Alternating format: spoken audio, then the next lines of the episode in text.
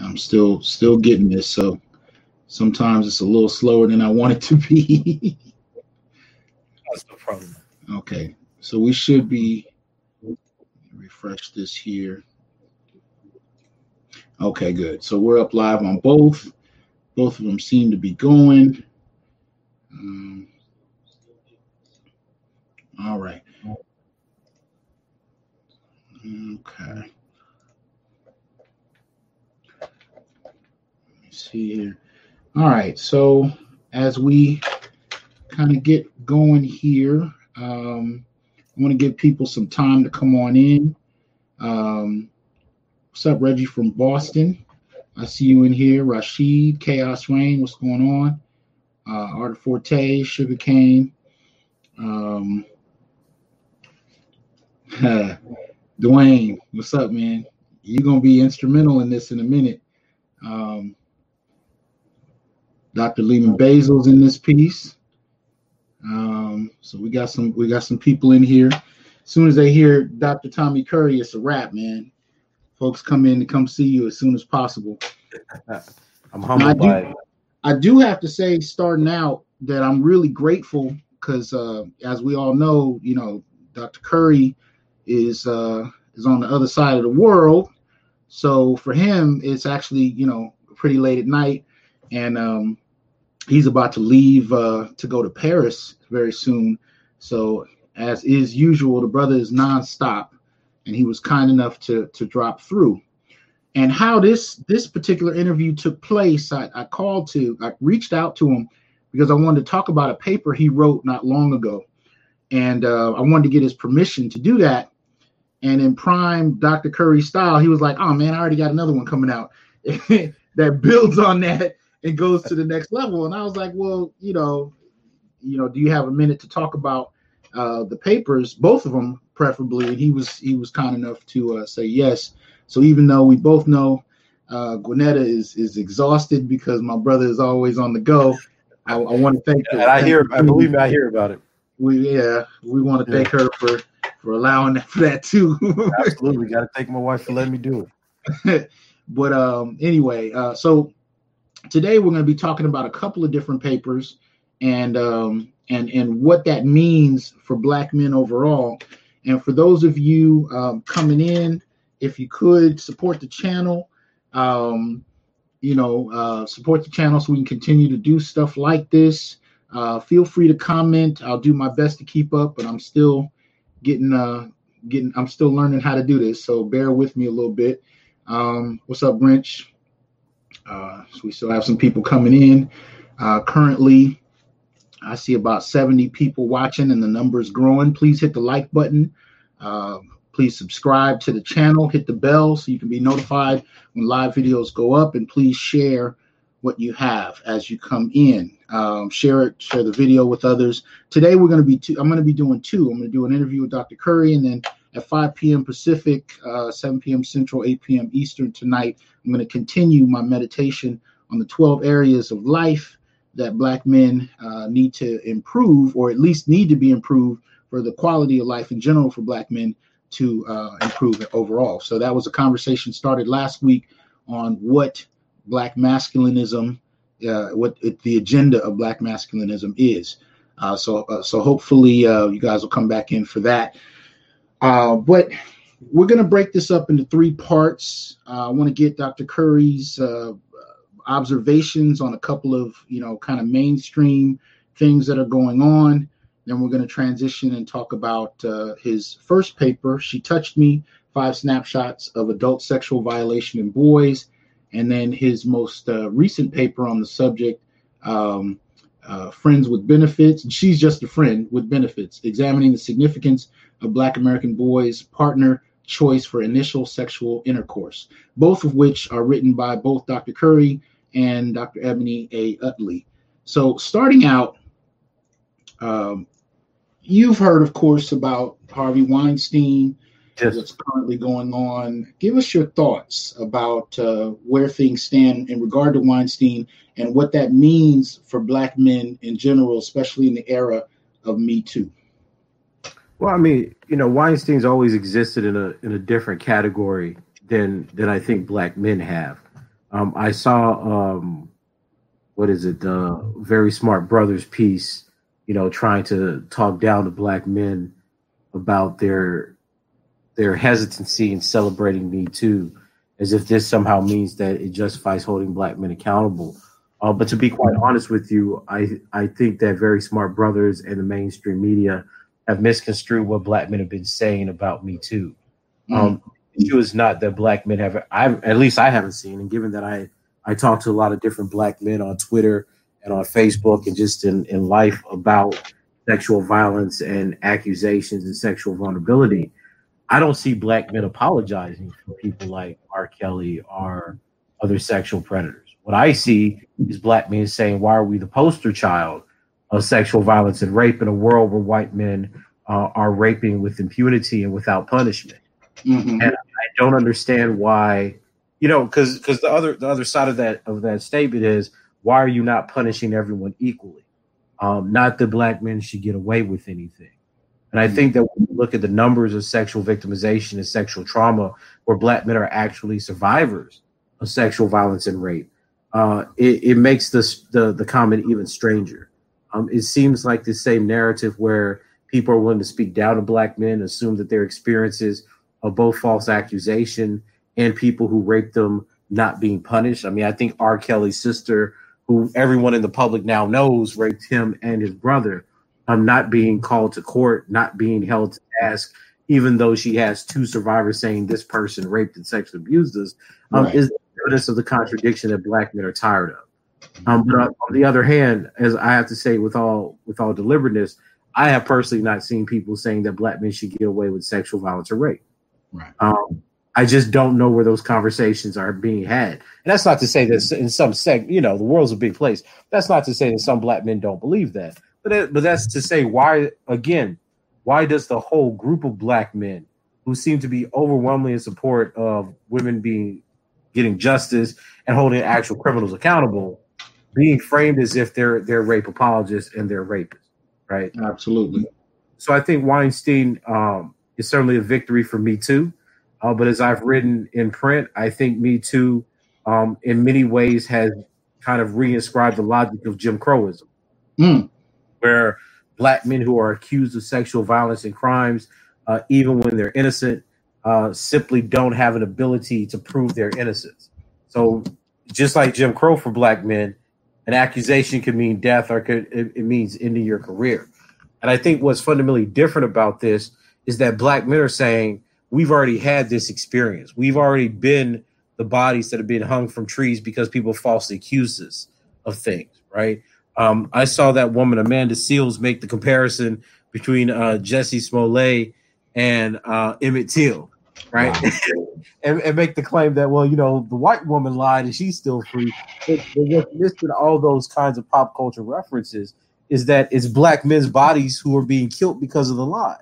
Absolutely. That's that's the issue. The issue is that when black men are accused of rape, they're not like white men. Like you don't have black men raping people on video, right? You don't have like this, you know, this thing that Kate Manne says is himpathy. That doesn't exist for black men because black men, even when they're accused, even when it's the most ridiculous conversation, mm-hmm. right? you know, black men become magical rapists. It, it requires the most amazing thing, like, like magical rapists. and, and, I'm, I'm serious. And I'm not saying Bill Cosby. I don't want anyone to say Curry saying Bill Cosby, and I'm not saying that. But but what I'm saying is, when you look at the Bill Cosby situation, you have a world where the CIA was watching him, where he was under surveillance, mm-hmm. and then he's convicted 40 years later. But no, somehow they didn't want to pull the trigger you know, against a black man. I was like, it's these fantastical stories of black men raping white women, you know, or black men being multiple rapists that the world knows about, but somehow doesn't do something about. And that's just not the history, right? Mm-hmm. It's never it's never the history. It's always some elaborate story, some elaborate detailing of rape. And then every black man who's suspicious of it, given our history in this country of being falsely accused, right? We have the highest exonerations of any group that's accused of rape and murder. So mm-hmm. even even based in the data, black men have a reason to be suspicious. Right. People say, well, that's rape apology. I'm just, I'm tired of the pathologization. So I think Weinstein was found guilty if he indeed did the crimes, which seems to be the case. It's great that he's locked away. It's great that he's serving time. Other sexual predators, I think it's great that they've been convicted. But as I've said in my work, that's not the whole story. Men are not the only perpetrators. I think that we need to have a serious conversation about the kind of the rates of sexual violence and child sexual abuse in our communities. And I think this is going to fracture some of the Me Too's ideology because a large amount of these perpetrators are women. And I right. think we start listening to what black men are saying instead of trying to frame them as rape apologists every time someone tries to disagree or make a nuanced claim about how Me Too is an eerie reminder of a well, let me also say really quickly, um, shout out to those contributing, uh, BGS, BGS, Grinch, uh, Big Game. Um, let me see, there's a few people in here. Um, A Nell, thank you. Uh, appreciate all the support, y'all. Uh, just got the super chat up, so uh, please participate and like them. Um, if that's how you pronounce your name, I apologize if I mispronounced it. Um, but as we go into this, another one of the major issues that have taken place that's taken place recently is with the passing of Kobe Bryant. Um, and I not only bring that up out of respect for Bryant and his daughter's passing, but also because this seems like a very powerful moment where I'm seeing black men who never really got into the fray of feminist portrayals of men in general speaking up in a way I, have never seen. Absolutely. Talk about you know, the the Kobe Bryant, Gayle King, and even Farrakhan. I don't know if you had a chance to hear Farrakhan. Yeah, I, I heard about that. Yeah. What are your reflections on that? Well, I mean, you know, first off, I think anytime a tragedy like that happens, um, you know, Kobe Bryant was such an immense talent and such a symbol, not just for black men, but for the black community, uh, that it that it hits home in a lot of different ways. Uh, so, you know, of course, my heart goes out to his family and to all those, you know, who have had a serious feeling of loss. And I have to be honest with you, when I found out that Kobe passed, um, I, I had some unexplained feelings of sorrow myself. You know, mm-hmm. I've always been a Kobe fan, um, but you know, I never got to see him play anything like that. But you know, it it it actually affected me for quite a few days, mm-hmm. and I think that that kind of national, if not global, sense of loss that a lot of Black and Brown men felt uh, really does speak to how we saw ourselves in Kobe, and how we saw ourselves. Um, as black men in this country, right? Mm-hmm. Um, I'm one of the people who followed the case because you know at the time he was he was a hero to me. I think that I agree with the article that says he wasn't a rapist. I don't think an accusation, uh, especially under those circumstances, makes him one. And I know that's an unpopular position given the era that we're in, where accusation means guilt. Um, but you know, again, this is what I mean about the magical rapist. You know, mm-hmm. a person that comes in, takes the rape kit test, has two or three different, you know, specimens of semen you know, on her at the time. And we mm-hmm. just explain these things away. Like there's the, the I guess the issue I have is that there seems to be whereas Weinstein is and, and even Cosby are perpetual and serial rapists, right? Mm-hmm. There's there's claims of multiple women. Kobe Bryant has this one incident.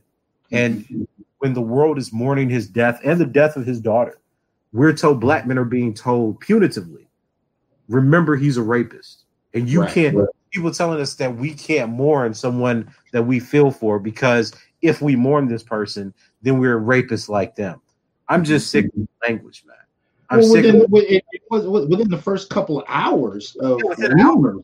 He wasn't even his body wasn't even found yet, and I started to hear these narratives coming through. Absolutely, um, I told a colleague, Donnell Wiley. Thank you. Yeah, yeah, yeah. I mean, but I told a colleague when he died, I was like, "We get ready for for all the he was a rapist." You know, posts and everything. People try to make his career off of a dead black man's body.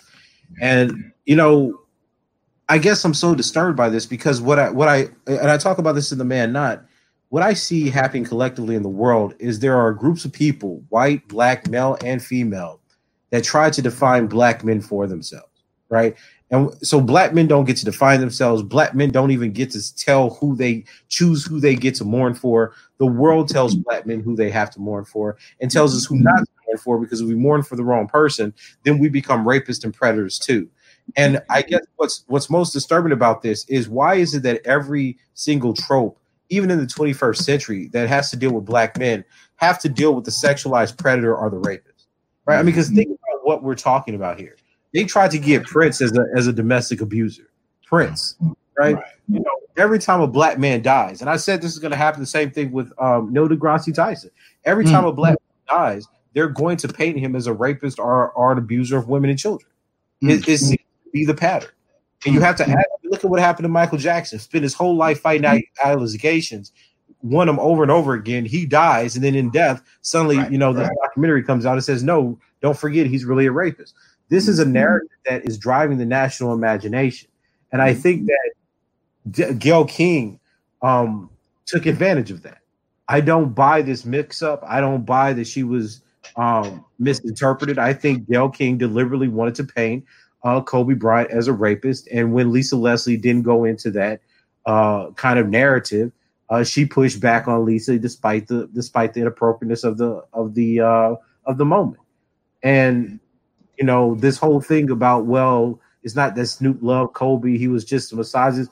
I'm sick and tired of hearing this, man. I'm sick and I'm sick and tired of every time someone, be it a man, a woman, pick the person, makes an argument against the character of black men. Black men are the only group that are told they can't respond. Right. Right. right. So so and and and and this becomes a real issue because it means that there's no, as I say in chapter five of my book, there's a characterological defect. The idea is that black men have nothing to defend. They have mm. no character. They have no personhood. We all know that black men are trash, eh, so to speak, in the language of the, of the contemporary black feminist uh, parlance. Right. Mm-hmm. So that's the case, and there's no basis for black men to get angry. And this is the kind of language that I see mobilized in the national media. Why are you upset that Gayle King called Kobe a rapist? You know that you're a rapist. That's a fact. So once we admit that the fact is true, you have no reason to be mad at Gayle King. So Gayle King didn't black men because we all know that what she thinks of black men is true. So the only reason you're attacking Gayle King is because you hate black women. That's the fallback position. Mm-hmm. And no amount of violence, right? There's no amount of abuse. And again, I, I, point to the R. Kelly situation with this because I think I have no problem that R. Kelly's being convicted, given that he is he seemed to have this kind of predatory nature. My only point has always been, well, then why are we not looking at the antecedents of that violence and that and that kind of predatory behavior? And the fact that his sister is still walking around free, being a rapist, admitting it, having people admit it, is, and knows that because she's a black woman, that she'll never have to answer for the harm that she's done to, to two young black boys I'm I'm tired of this, right? And I think that's what Gayle King has brought up. You know, people want to take the response of Snoop out of context, but right. Snoop is saying, "I am sick and tired of every time one of our own dies, we retry them after death." Right? Mm-hmm. This is the crux of it, and I'm not saying I agree with the way the way Snoop said it, but once mm-hmm. you start a fight, you don't have the ability to respond to gauge how people respond. Right. You can't, you you can't go in and tell people you're trash, you're nothing, you should be killed. You know, police violence is karma. Well, you know the various things that we see on Twitter in a in a, in a 24 hour news cycle, and then get upset when black men as a collective lash out against you. And then when you when the black men lash out against what they take to be dehumanizing rhetoric and language, you say the only reason you're lashing out is because you ultimately hate black women or you hate women or whatever the concoction is. Well, These and then there was the was the bait and switch too, because the whole discussion became about Snoop's choice of language and then this mysterious death threat, which I would imagine anybody in media at a certain level is going to get in general. But she right. made it central and then kind of associated it with Snoop's frustration, and then that became a reflection of all black men. Exactly. And like I said, I'm not defending Snoop. I'm just defending the position that once you start a fight, you can't once you put something like that out here, you may get those kinds of things. Right. But like right like Bill Bellamy's response to her didn't get any attention. Exactly. And I, I actually prefer the way that Bill Bellamy came at her because he's like, listen, you created this situation. You right. chose to ask those questions. You knew this part of the history and you chose to do it anyway. Because he's like, look, when I was with Michael Jackson and Michael had these allegations, I chose not to do that because I'm trying to uplift the artist. I have a friendship and a relationship with him. So Gayle King is responsible for reinforcing the idea that black men are rapists even in death and nobody mm-hmm. wants to hold her to task for that. But it goes to a whole nother level when you start talking about Michael Jackson and Rick James. Now you're talking about people who are being dug up to be tried in the court of public opinion. They can't defend themselves. So you know, it's confirmation. Absolutely, it's, it's confirmation. So if and this is what I mean about how stereotypes about black men operate. This is why I'm, I'm pushing in my work that, that racism is a misandric uh, aggression we already know what the world thinks about black men. They think that they're abusing women and children and they're rapists. I mean, this idea was birthed when white women wanted to stop black men from getting the right to vote back in the 1860s. This has been over a hundred year old stereotype of what black men are in the West. So when mm-hmm. black men die, uh, you're not having an actual deliberation of their guilt or innocence. You're just pretending that by saying the black man is a rapist after death, that that's somehow a critical gender intervention on the behalf of women. But it's a mm-hmm. racist stereotype.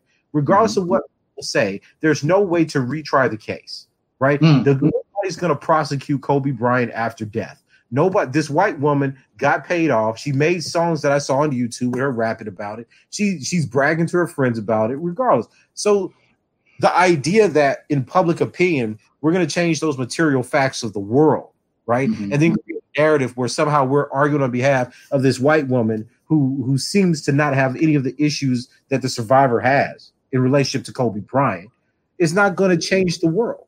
Mm-hmm. Us calling Kobe Bryant a rapist is not about getting justice for the accused, right? right for the you see what I'm saying? Mm-hmm. Like there's not nobody's even and this is what's funny through all this hoopla, nobody ever reached out to her and said that or and tried to champion her side of the story. Right. If the argument was she was silenced, there's not been a centering on the victim.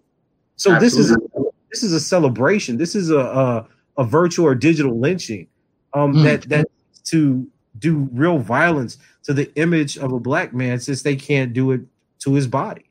Mm. And I think that at a very real level, this isn't about identity politics. This is about a frustration and an exhaustion that black men still have to defend their humanity even when they're not convicted. Because think about the position that this, you know, Hassan, think about the position that this puts us in. If we're convicted by the criminal justice system, that means that the racist criminal justice system got it right.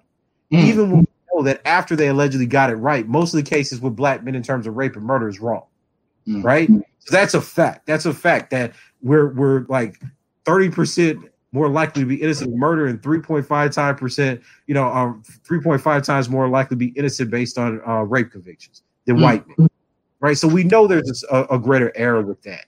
Right. Now, if right. we don't get convicted, this is the crazy part. So the, the racist criminal justice system convicts us, even if it's wrong, somehow that was the right decision.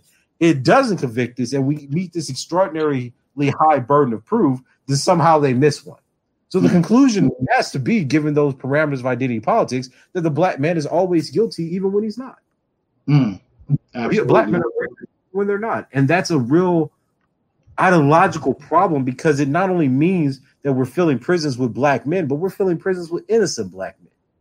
And well, this is why it is so dangerous for us to have these notions of gender where sexual violence is only involved with with women, not just black women, but women in general, because mm-hmm. this is how black men express sex, how black men express love, how black men mediate intimacy.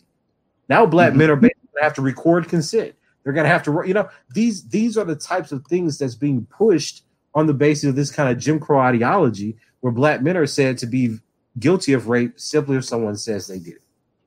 Well, I want to I want to highlight a few people, especially in the chat, who are who are who are commenting, donating. First of all, and I told you this before, I think I mentioned it to you yesterday. You have a lot of love out here that I don't know if you know you have, but I'm going to let you know you have. So, brothers are definitely brothers and sisters. Uh, shout out to Kendra who's in the chat. Uh, we got Dollar Washer who makes a comment about Kobe having been. Kobe was charged, had due process, and absolved of any charges. The end. You got uh, Alonzo who says got Professor Curry's book, The Man Not Last Week. Can't wait to read it. So much, so many awesome things. Content needs to be supported and shared. Um, uh, let me see. We also got I am Alpha throwing support behind the show. Thank you. So you got people coming forward. I appreciate it. Man. The last couple days going crazy trying to make sure they were here.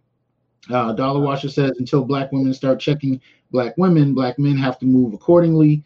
Um, uh, let me see. Uh, Urban Warlock, thank you, gentlemen, for your service. Uh, let me see. Enjoying my copy of The Man Not. What's the deal with that new black lesbian organization, Heal Black Men? Why won't they heal themselves? I hadn't heard of that one. Um, I haven't heard that one either. And uh, let me see. Martin says uh, we refuse to be de facto demons of convenience. But go ahead, man. What were you about to say?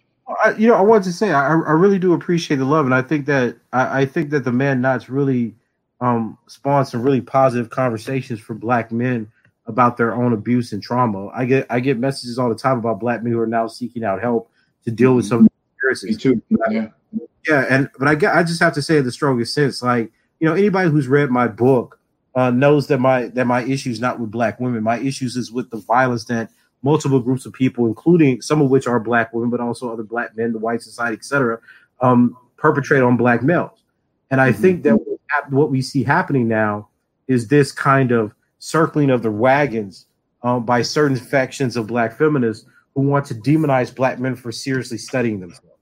You know, um, for, and I'll give you a very good example of this. A few days I was on Facebook. Uh, a few days ago I was on Facebook, and someone made an accusation about black men being uh, sexist and misogynistic in the workplace. And I and I said, well, look, that's not true. Black men are generally the most progressive group, um, not only in terms of political voting behavior, but also in supporting diversity, etc. And I was called a sexist and a misogynist for that. And I told the person, I was like, I was like, I want to be very clear here. I've not said a negative thing about black women. I've said that black men were more progressive than black women on some measures of political behavior and ideas of diversity in the workplace and in education. And you're telling me that because I have a positive view of black men that's that's been worked out for 30 years in the empirical literature, that's mm-hmm. sex misogynoir, right? Mm-hmm. And this this is where we are, right? This is and this is what I mean. The work I do is about uplifting black men, healing black families, trying to get black men and black women to understand each other so they don't hate each other, they don't take the hurt, the trauma that they've experienced, right? I think Kobe's a great a great example of that, right? The hurt and the morning that black men experience. How do you create a space intellectually to understand that? Right? Mm-hmm. You have the on Twitter saying, "Well, this is the first time black men ever express feeling." I've been on phone with black men and they cry. They cry all the time. Right. They talk about hurting their pain. So it's these stereotypes that exist, even in the mind of some black women, that we that we don't feel anything, that we're hardened, that we're monsters, etc. And I'm mm-hmm. trying to break it down with empiricism, with facts, with with data, with with personal narratives and stories. Right. But then that gets, that gets picked up and taken into the world as, oh well, Curry or black male study scholars hate black women. But in three years, not a single person has been able to point out a single negative stereotype that I've ever advanced against black women or any other group, because that's mm-hmm. not what work's about. So I'm mm-hmm. sick and tired of this idea that black men fighting to create space for themselves to open up how they emotionally and how they seriously deal with the, the violence that they see. The kind of mm-hmm. violence that's done to black men, even upon death, is taken as a negative thing. Well, I think we're a- right now there has to be a line drawn where black men will simply not continue to endorse their own inhumanity, even Absolutely. when it's advocated by academic institutions. Absolutely. And I think social media has had a, a, an incredible impact on that because black men on, on every level can actually start to articulate their experiences and be heard by other mm-hmm. black men. And that's changed the game in many respects. Because I think prior to that, we had to kind of filter our experiences through whichever celebrities or maybe an academic who would say something publicly you know, Chris Rock, Eddie Murphy, you know, whatever. But then now where you have everyday brothers able to participate, it's it's reached a whole nother level. But there's a couple of things I want to get your response on. One, sure. and they both re- relate to uh, black feminist, you know, theory, really, in mm-hmm. regard to how black men are perceived. But one is a bit of a reversal. There was a recent post by a good friend of yours, Dr. Stacey Patton. Yes. And, she actually commented let me see if I can bring it up here. Uh, she commented on Dr. I mean, commented on Audre Lorde. Um, yes. Right. And and one of the things she taught, she showed an excerpt uh, from a text on Lorde talking about Lorde's abuse, and she kind of framed it in a in a, in a particular way in regard to how uh, most people don't know about this in regard to you know Audre Lorde herself, and Black feminists are not on the front lines trying to talk about this in equal measure with any other Black male. But what are your thoughts on this? Now you've seen this piece, and I put it up for people. Yeah, I actually read. I read about this almost uh, a decade ago. Like. I, I, found out about it like 2000. It's right after I finished grad school. It was like 2009, 2010. Mm. So I was well See, familiar. I, I more as a rumor, but I actually hadn't done any research on it.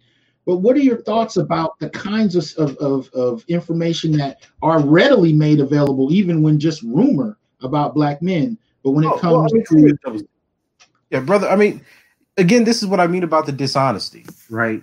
Like, I have no problem with black. I mean, black women feel Audre Lorde. They feel her speaking to her experience, and that's not a problem. But I think to to deliberately avoid the kind of violence that Audre Lorde has done to other women and to other black men as an abuser and a womanizer is just beyond the pale. And that's and I think that's me being consistent. So the same way in my book, I held Eldridge Cleaver's feet to the fire about him advocating rape and doing damage to, to our own community is the same way that we should be holding Audre Lorde accountable for this. And hmm. again, mm. I've said in the past, like when you look at the data for domestic violence, um, you see that communities that have stigma, and that means even in our own communities, black same-sex couples, poor black couples, single, these all have disproportionately high rates of domestic violence. The fact that Audre Lorde was an abuser is not really surprising. You know, I mean, but yeah, statistically speaking, I mean, this has been known, at least within black people, that there's bidirectional violence and female perpetration since Tally's Corner. I mean, he starts off his book with an account of a black woman beating up her husband. Mm. I mean, so it's not surprising in that sense. I guess what is surprising to me is that how black academics are supposed to know what to hide and what not to hide. So if right. it's a black man, oh, that as quickly as possible. Wait, you found out a black man was an abuser? Be sure at your next conference, flag out whoever uses his, his work. Um, right. Did you know he user of women. But Audre mm-hmm. Lorde, this, I mean, this book was published in 2006 mm-hmm. or 2000 something around that. So we've known about this for over 15 years, and this is only coming up now. This is right. ridiculous. Right. And again, and really, thanks to Patton, because you know it, it, whether or not it would be discussed to this extent is questionable without her intervention. True. But I think, I mean, I saw it a few days ago on Twitter. I mean, before Stacey po- posted it, I saw uh, a debate about it on Twitter because uh, mm-hmm. somebody about it on the Feminist Wire, and they re- redug that up. But the issue is really like, why are we not holding all black people who harm people uh, accountable? Right. And this is a contradiction that I constantly post about or, or write about in my own work. Why is it that when black women do violence, why is it that when black women perpetrate violence against children or men or other women, mm-hmm. does that does that just go out the window? And then when black men say, "Hey, I'm interested in studying this," right? Mm-hmm. Then people like, "Oh, you're a misogynist." I don't understand how any of this follows if the argument is we should care about victims, which is the stance that I take in most of my work, I report about female perpetrators and male perpetrators. Right. I've said that we have a huge issue not talking about women who uh, physically and sex abuse young boys. And we also have a problem in our community talking about the men who do the very same thing to these groups of people. I mm-hmm. guess I imagine in my life that we would be in a position where people, where, where the scholar who's saying it's a both and problem, mm-hmm. right? We have mm-hmm. have problems in heterosexual couples in the United States, in black couples in the United States because of poverty, discrimination, racism. We have problems in same-sex couples. Then that all follows the data. That that would somehow be the controversial position to hold, given when all the science by white people are doing moves that way, and the black person condemn only straight black men for being perpetrators of domestic violence is the unpopular position. This is mm. not nonsense, but this tells you how far uh, identity politics uh, and black feminist ideology is gone in trying to draw a circle around um, the sanctity of the black female subject when we have real sociological and public health issues to deal with in our community. And we have for decades, and, and it's been sidestepped. But I want to say that this has also been taken to another level because you have actually been targeted uh, in a unique manner that I want to pull up. Uh, let me see if I can find it. My apologies, people. Bear with me for one moment. I just got a, a new computer and I'm still learning it. Uh, so I thought I'd be a little smoother with this, but uh, some things are popping up that I'm just getting. But I do want to post this because it directly spoke about you uh, mm-hmm. in relation to what we're, we're discussing uh, as far as um, oh, that's the same one. Here we go. Okay, so let me get this one out the way. Bear with me one moment, people. Um, and I think we're wait a minute. I'm sorry, wrong one. Bear with me. My goodness, this is this all kinds of everywhere.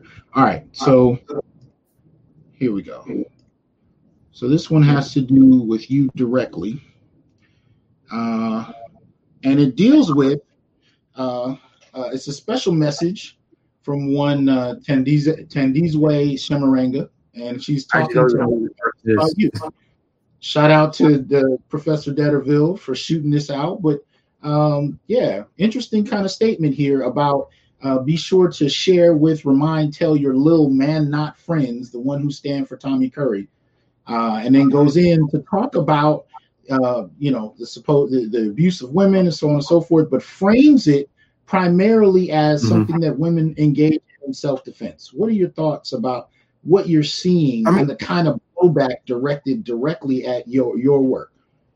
Well, I mean, to be honest with you, I mean, she's free to have that opinion. I think that this is still a debate within the literature, but I'll, I'll make three points, and these are the points that I make in my scholarship. One, Ellen Pence has already said that she lied about how she came up with the Duluth model. So, given that she excluded women, not black women specifically, but women in general, um, from being perpetrators of domestic violence for political reasons. And she writes that in 1999, several years before she dies. The second issue is, well, if if what you're if what they're saying is true, then this is what we'd have to accept based on the data sets.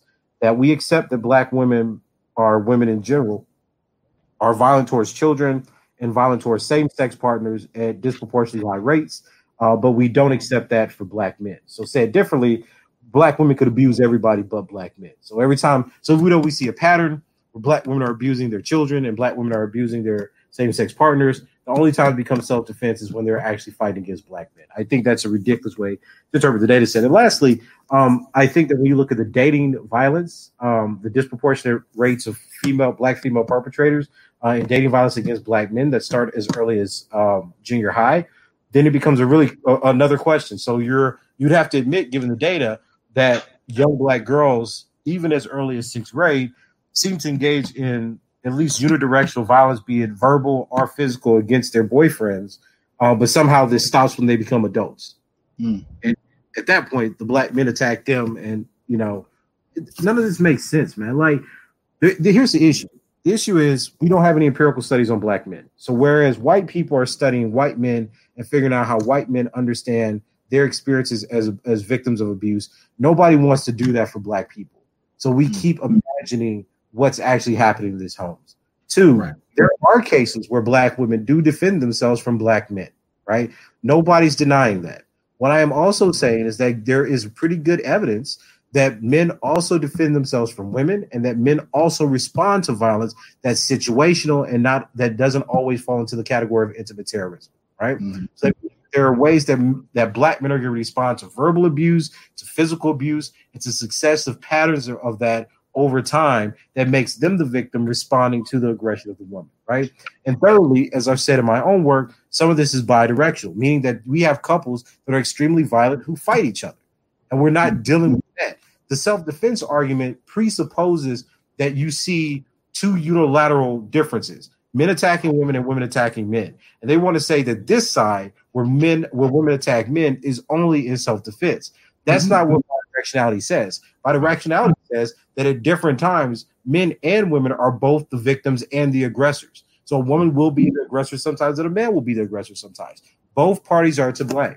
Now, mm-hmm. I know someone like Carolyn West, I've read her scholarship, will say something like, well, she thinks that most violence that women commit are based in self defense.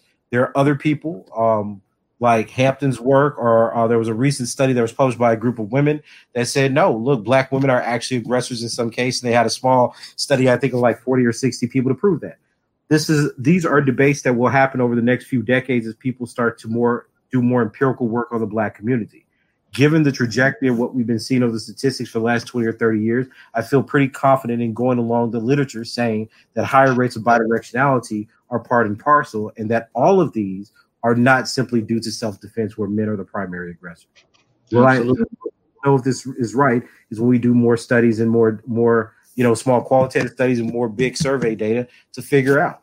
But this is not an argument that's denying black women's pain. And I guess what upset me with the um, the little Facebook post is that it assumes that it can only be one way. Right. White white public health people. I think I've mentioned Linda Myers' work before. Um, white people are not even studying white people in this way. And they mm. get all the the big studies on domestic violence. Mm. So I'm confused how white people are pushing back on the Duluth model that men are always aggressors, but black but black men can't.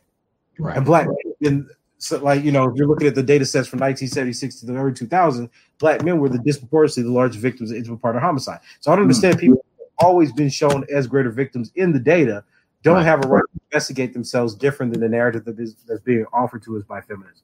It's a dishonest interpretation. I think that there's lots of evidence that pokes holes into the Duluth model, besides the fact that the author of the Duluth model says I was lying. I just made it up.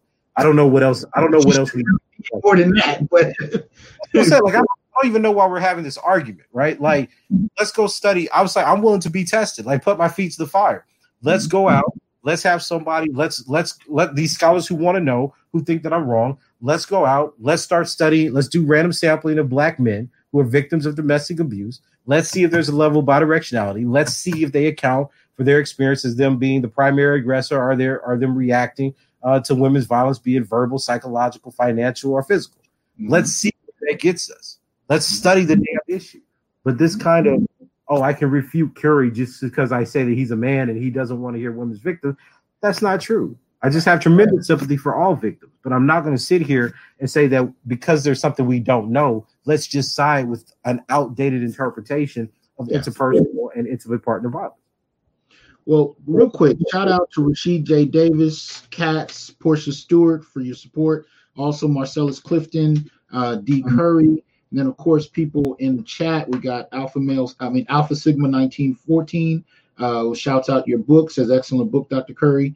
Um, uh, Focus 56. Uh, we can't support other black men without putting black women over them. It's a comment that uh, Focus 56 says. Um, uh, another thank you for GBA uh, Mega Montana. Let me see. Lone Revolver, thanks for the support. Just keep up the good work, enjoying the content. Uh, Money Mike says donate to the cause. Thank you. Harambe just bought your book. So I'm assuming he's talking about the man not. Um, as well as D Remedy. Um, shouts out a powerful conversation. Darnell Jones uh, says he appreciates you, Dr. Curry. Um, so you know you're definitely getting a lot of love, and I appreciate that. Um, let me see. Uh, thanks, BGS. BGS is in the chat, still handling things. Much appreciated. Now, um, we were talking a little bit before, and I wanted to kind of give some context, really, to what you even just said in regard to this kind of, you know, black feminist positioning of black men and black women in very distinct roles. Can you talk a little bit about, in your assessment, how do we get to this point where in the academy it's it's black feminist theory that stands as the primary lens for even understanding black men? Without any well, yeah. engagement of black men themselves and you know so on and so forth. Can you can you break down what you see in regard to that? Well i think i think we've talked about this before. Um you know i think any sociology of knowledge shows that the majority or the the demographic underrepresentation of black men in academies and universities both as students and professors um, makes it so that black women dictate the ideological tender uh, tenor of gender and masculinity studies and discourse. So again, you know, I, I say this, I, I, think quite forcefully. We've accepted black feminism without ever testing if it was correct, simply because it was the dominant conversation. There and black men have not been represented as either students or professors within the academy to push back on it. Um, mm-hmm. Every criticism of black feminism is taken as sexism or misogyny, as if it has this kind of axiomatic position as holier than thou. Mm-hmm. Um, I, I dare to question it on the basis of empiricism. You know, mm-hmm. so I think that what we see in the academy is the effect of underrepresentation and the establishment of a hegemonic discourse that gets to define black men as objects without any competence in what their actual lives are really like. And I think that's extremely dangerous for very for simple for, for ways that are very similar to what people like Patricia Hill Collins argue, argues in Black feminist thought, right? By making black women objects, she suggested that positivist theories of sociology um, not only misinterpreted but did real damage to the actual needs and understandings that black women had of the world. Um, mm-hmm. I think that Black male studies is making a very similar argument about black feminism that the lack of empiricism driving how black women interpret black men um, does very real damage, um, not only in terms of objectifying them, but perpetuating some very dangerous racist tropes about them as rapists, predators, and abusers of women and children that not only have dehumanizing effects on their character and personhood, but also empower and legitimize criminal justice systems and apparati that seek to sanction them and remove them from society through institutional decimation, if you like uh, someone like Scott and Stewart's work, or just through um, you know play the determination to dehumanize and and um, eliminate them. Uh, mm-hmm. I think that these are the ways that ideological theories or academic theories reify systems rather than challenge them. Uh, and until we actually address the effects that underrepresentation has, that black men not being there in the classroom, in the faculty, etc., and not having a particular standpoint or theoretical basis to argue against stereotypes, um, I think this is going to continue. And I think mm-hmm. that's why a lot of people, uh, a lot of black feminists specifically, find black male studies so threatening. Because black male studies doesn't really say anything about black feminism except that it's empirically wrong. Right? the argument is not that black feminism is some demonic, you know, entity. argument is like, look, black feminism came about under a particular guise, a particular time period. These black feminist authors are reading subculture violence theory like bell hooks. Are they reading contraculture violence theory? Are they reading uh, racial sexualization theory, which is what's cited in Kimberlé Crenshaw's essay Mapping the Margins? Um, and they're using that to interpret black men. And that's how you get bell hooks arguing that black men are rapists and predators and abusers. And they define masculinity in that way. And she has not a single piece of evidence or citation to prove any of that. But she's the most cited author on black men. So black feminism um, takes this position not as an empirically situated doctrine about black males, um, but one that hasn't been able to be questioned because black men are not really thought of as thinkers and subjects that produce theory about themselves, but rather it's objects of other people's thought and study. Mm, absolutely, absolutely. Now we're gonna we're gonna transition here. There's two papers that uh, I took. I you know I mentioned that we would talk about. Uh, the first of which is called "She Touched Me," and it's a brilliant piece done with Ebony Utley, uh, where you actually interviewed um, five black men who experienced violation at a young age. Now, you, there were actually a lot more that you interviewed. I was actually one of the men interviewed as well. Uh, so you guys still have multiple projects that will probably come out of this. But you were primarily interviewing black men who had experienced sexual victimization at a young age. Tell us a little bit about how that paper came about and, and what you did in it. Well, yeah, I have to give um, tremendous thanks to Ebony because uh, you know at the time I was just in a really bad place because I was trying to deal with all this, um, all this, all these stories that I was hearing from black men telling me that they were victims of uh, sexual abuse and rape at the hands of women. Mm-hmm. Um, you know, I know we talked about it somewhat, you know, a few years ago too when I started working on this. And you know, I'm in philosophy, so I was dealing with people who told me to my face that black men, it was a black feminist actually, they told me to my face that I don't think you could rape a black man because they're always going to want it. Wow. Um, and I, you know, and and I got really upset about that because I'm like, the stories I'm hearing are from young boys. you know, I'm hearing stories about people who were raped at the age of 9, 10, 13, 14 by much older, older women. And I guess what's so frustrating to me about those kinds of comments was that I would go to conferences and I would talk about the data. And um, you know, people would just dismiss it. They're like, oh, well, we don't buy this. The data could be wrong, X, Y, and Z. You know, there's no personal experience here. So, you know, I was at a conference that uh, Ebony was throwing, and I told her about my frustration. She's like, you know, we should do a study on that. Mm. I was like, you know, I'm doing this, this, and that. She's like, yeah, but you know, she's like, let's let's go out and get these people. Um, she's like, you know, you've done all the data analysis, you've you have these people talking to you. Let's let's let's put this down.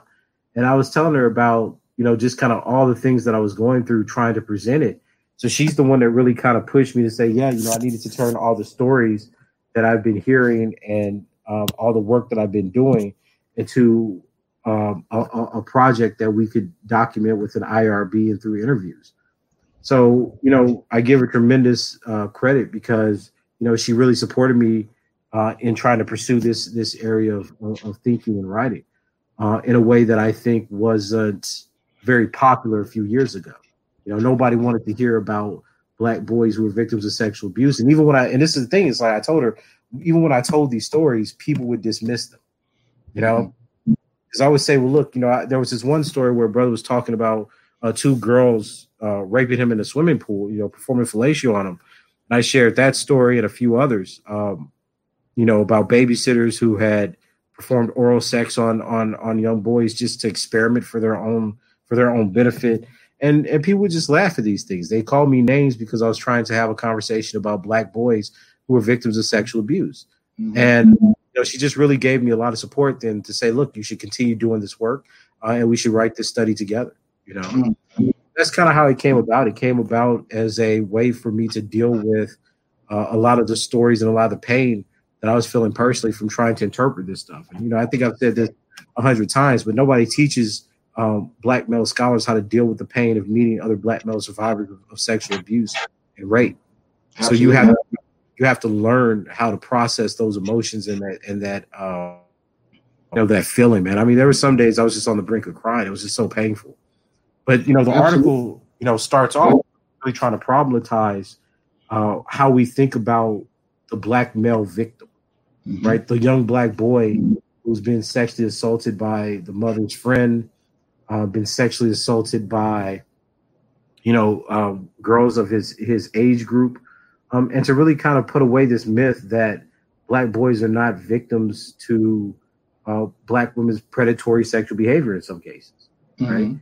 And we did it as a qualitative study. I mean, I was as careful as possible, and I, you know, we're, we're not saying I'm not making a claim that all black women are rapists. Nothing stupid like that. I'm not taking that gender perspective. What I am saying though is that disproportionately large numbers of childhood rape and uh, initial sexual debut are had with women or uh, peers that are much older than the boys themselves, right? So we know that most black women. Um, but you know, as sometimes as young as nine, and I think the study shows that in some cases as well. Hmm.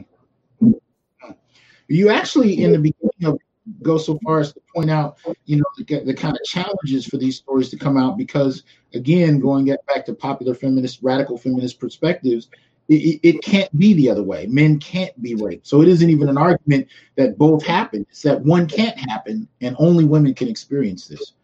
Yeah, and I think that's one of the, you know, as you know, I've said before, um, the UCR changed where it recognizes male victims of rape uh, are men who are made to penetrate other mm-hmm. people.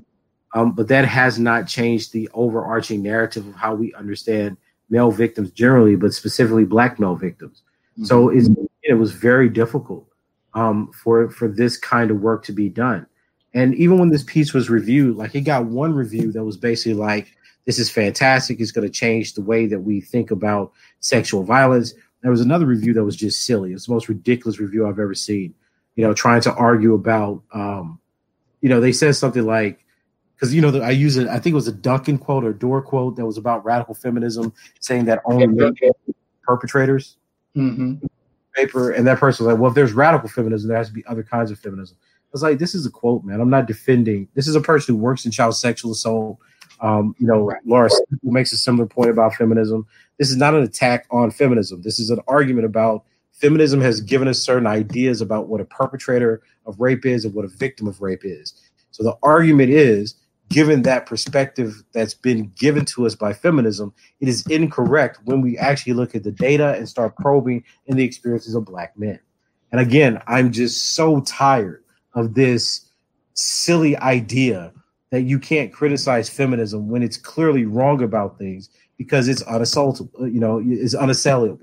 Uh, the issue is that you have a theory that says men are the majority of perpetrators, um, of rape and other kinds of sexual crimes. And the data for the last decade has shown that that is not always the case. It's simply not true.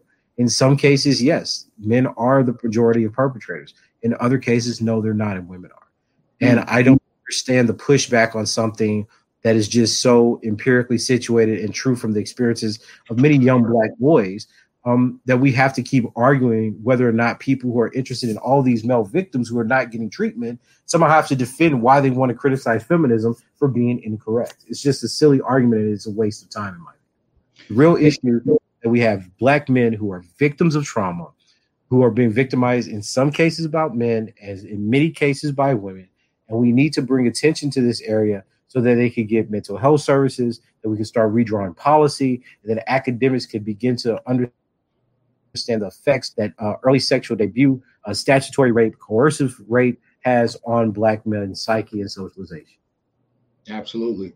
So in this, you take snapshots, as it says, the five black men who had yeah. different experiences coming in. Now you preface that by pointing out that there's there's evidence of this not only in the scholarship but even in pop culture. And you highlight some of you know Vlad's interview with art rap artists who talk mm-hmm. about this.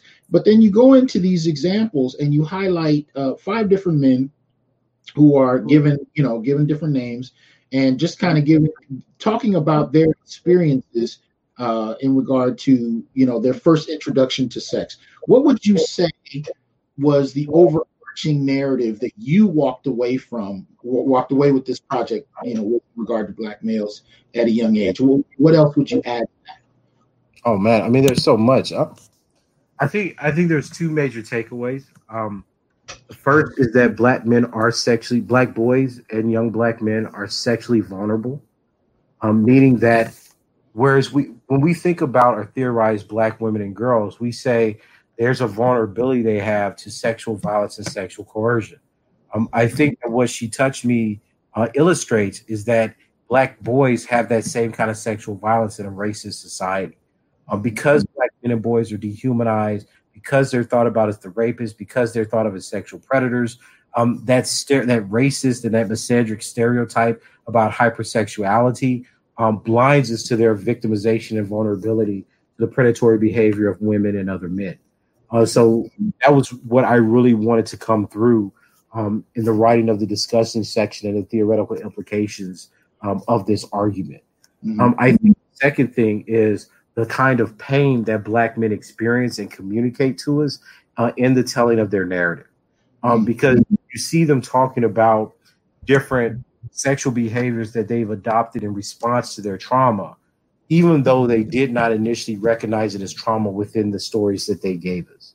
Mm-hmm. And I think that's a very powerful um, example of how we need to reformulate um, and kind of remap or re-engage how we're thinking about studying black men and boys academically and even from a public health or clinical perspective they're not going to they're not black men and boys are not being socialized to identify themselves as able to experience a certain kind of trauma or suffering at the hands of other people mm-hmm. so they take on the weight of their sexual victimization as if it was an agentic choice they somehow had agency but that right. does not that doesn't prevent the kinds of trauma we see like early sexual experiences promiscuity um, unprotected sex right riskier sexual behavior um, much of the literature talks about a child before the age of 21.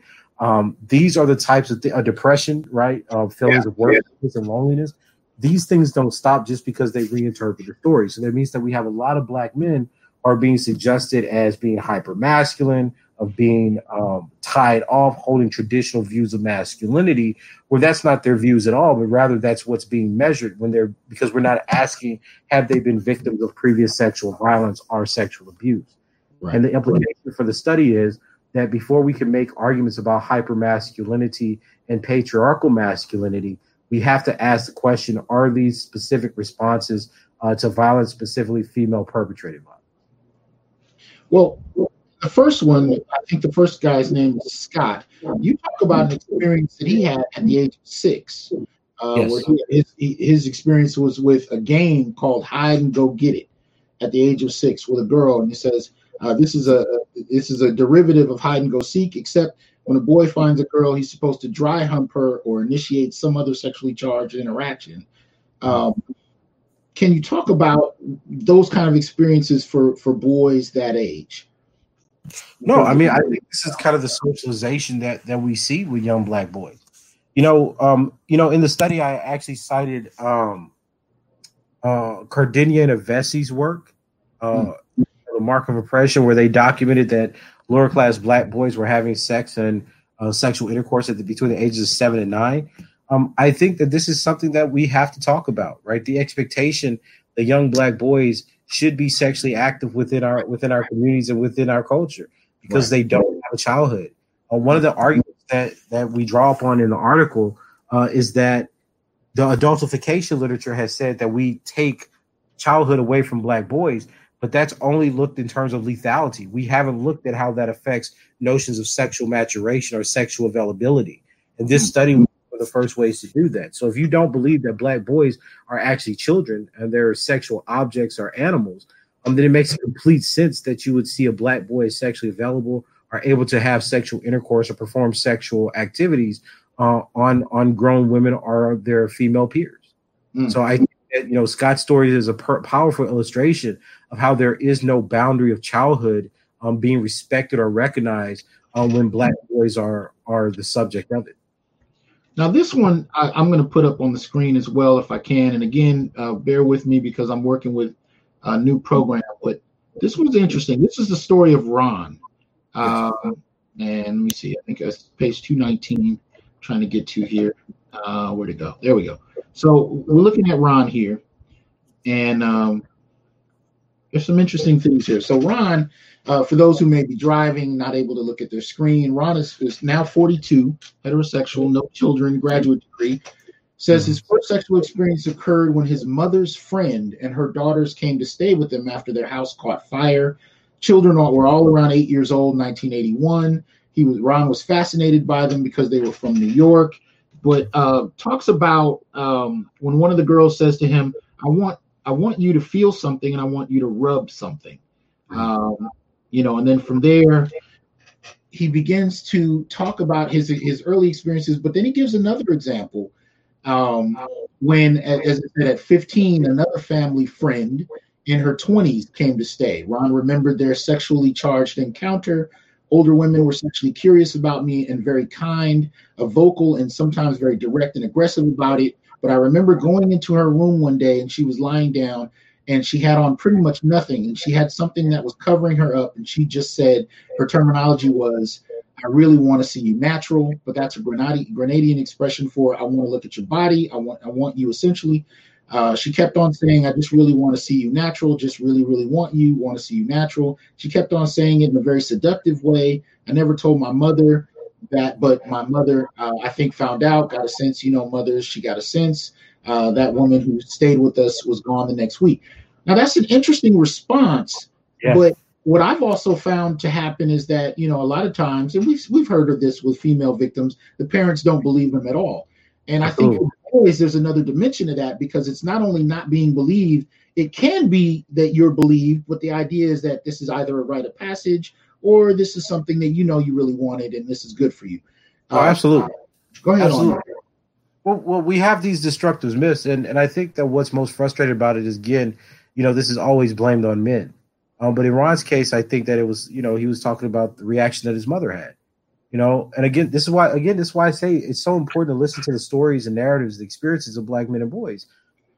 Like, how do how do we understand this, right? How do we understand um, a mother who may who may have um, thought about, maybe anticipated, or had some suspicion that the woman that she brought was having sex with her son, but never asked about whether or not her son was okay um, mm-hmm. deal with the trauma or the effect of the sexual trauma or abuse. Maybe didn't even perceive that such things could harm a young black boy.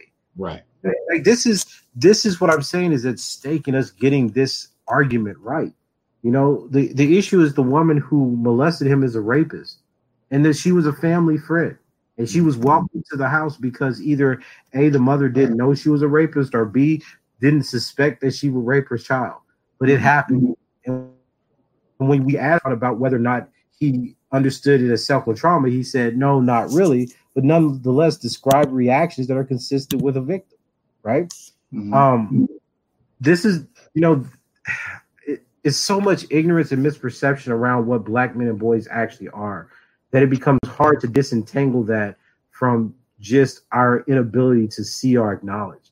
Um, we are blind to female perpetration, yes, but we are also um, distorted and incentivized in our biases about black men to disregard their sexual victimization. And I think that that's the most harmful part. We don't see them as having any kind of traumatic or negative consequences because a woman rapes them, right? And sometimes we have we we get it. You know, I've had conversations with people where they're willing to talk about black boys being victims of rape if we're talking about men as perpetrators. Mm-hmm. Um, but then again, that's not a victim centered. It's never a victim centered analysis. It's always, oh, we told you about black men were rapists. They even rape little boys. That's about as deep as you get. I'm interested in the depression, the the metrics of loneliness, social withdrawal, the consequences, risky sexual behavior. I might uh, their their views of manhood and masculinity. That's what I'm fundamentally interested in when we're talking about black male victims of sexual violence. Um, I'm not into the criminalization. I think these black women need help. Um, I think that some of them should, in fact, be removed from homes and communities. Um, but I don't think criminalizing more black people is going to be the answer to decreasing sexual violence in our communities. Mm-hmm. Well, there's when I read this paper for the first time, it knocked me out of my seat.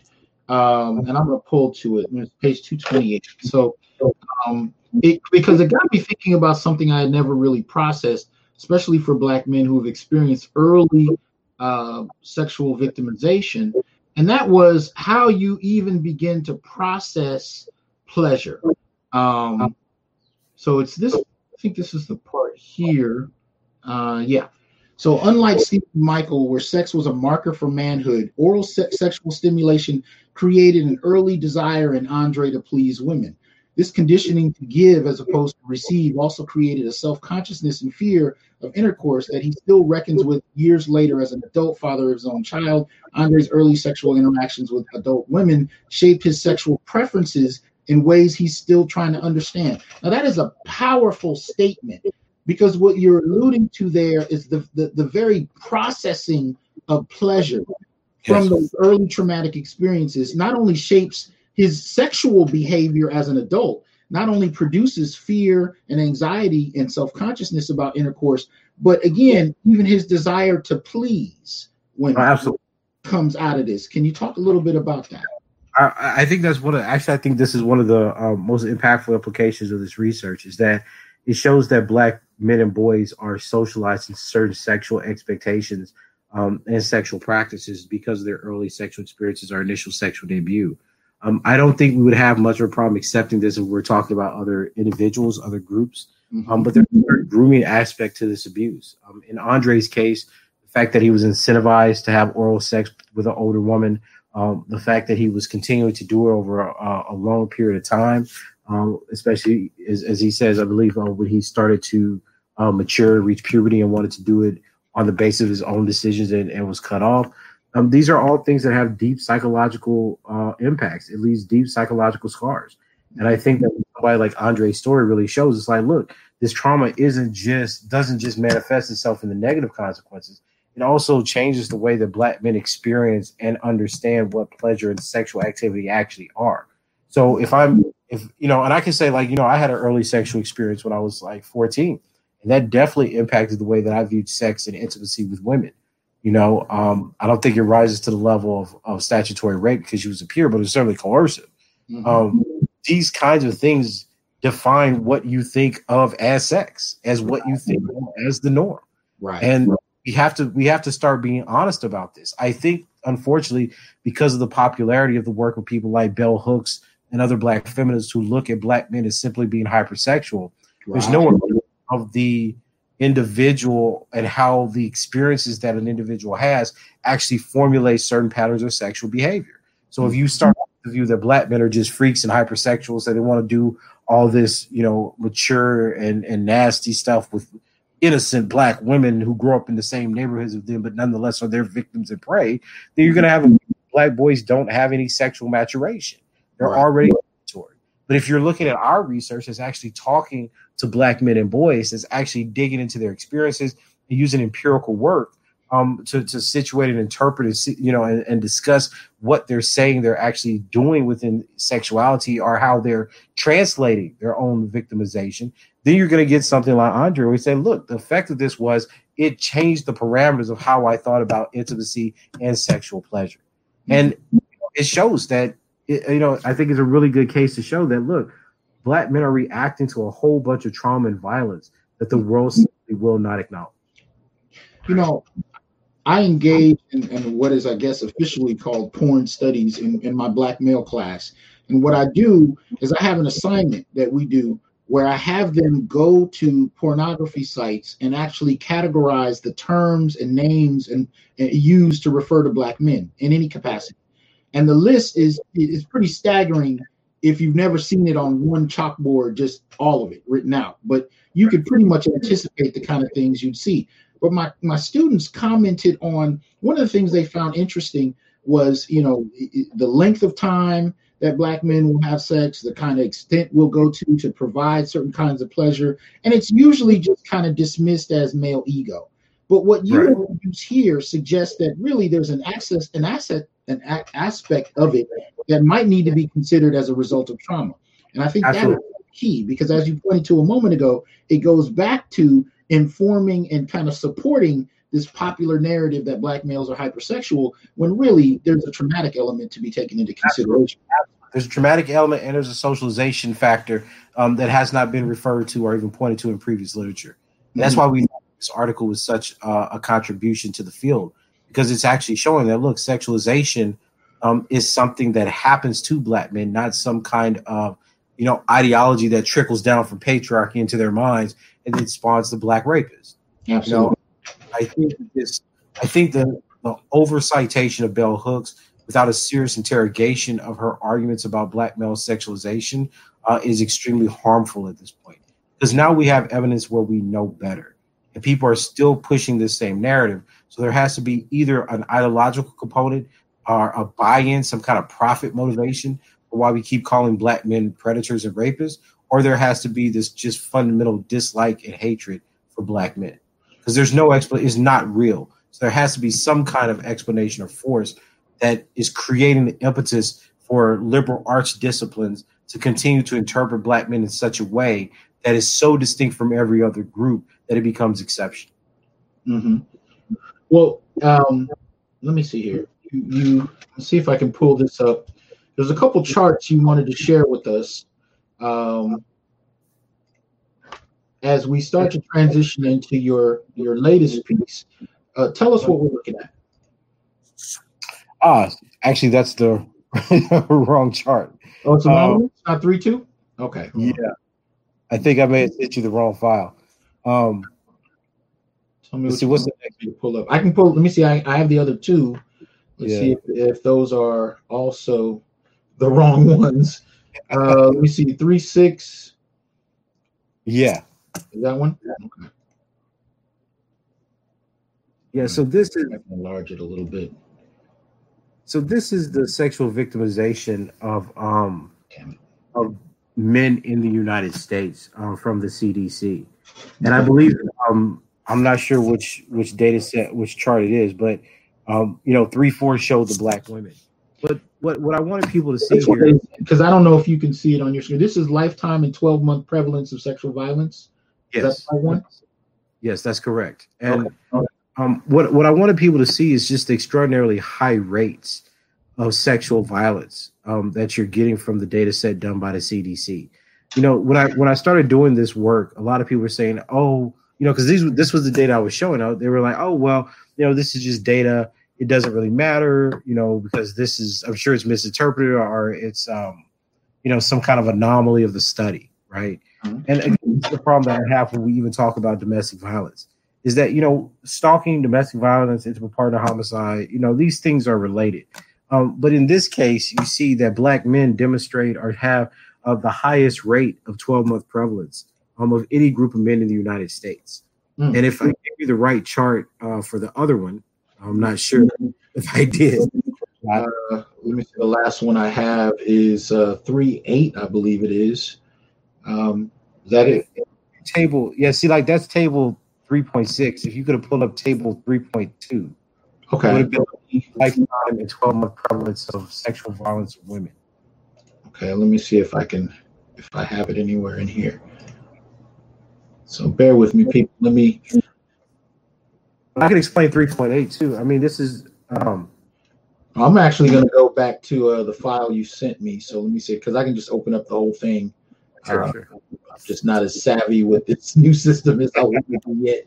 Uh, God dang it. I don't even know where it went. Uh, ah. Okay, this is irritating. Because I know I had it up on. Uh, all right, I'll just go back to it because you sent it to me. So I, anyway, I'll pull it up uh, right through Facebook since that's. Oh my God!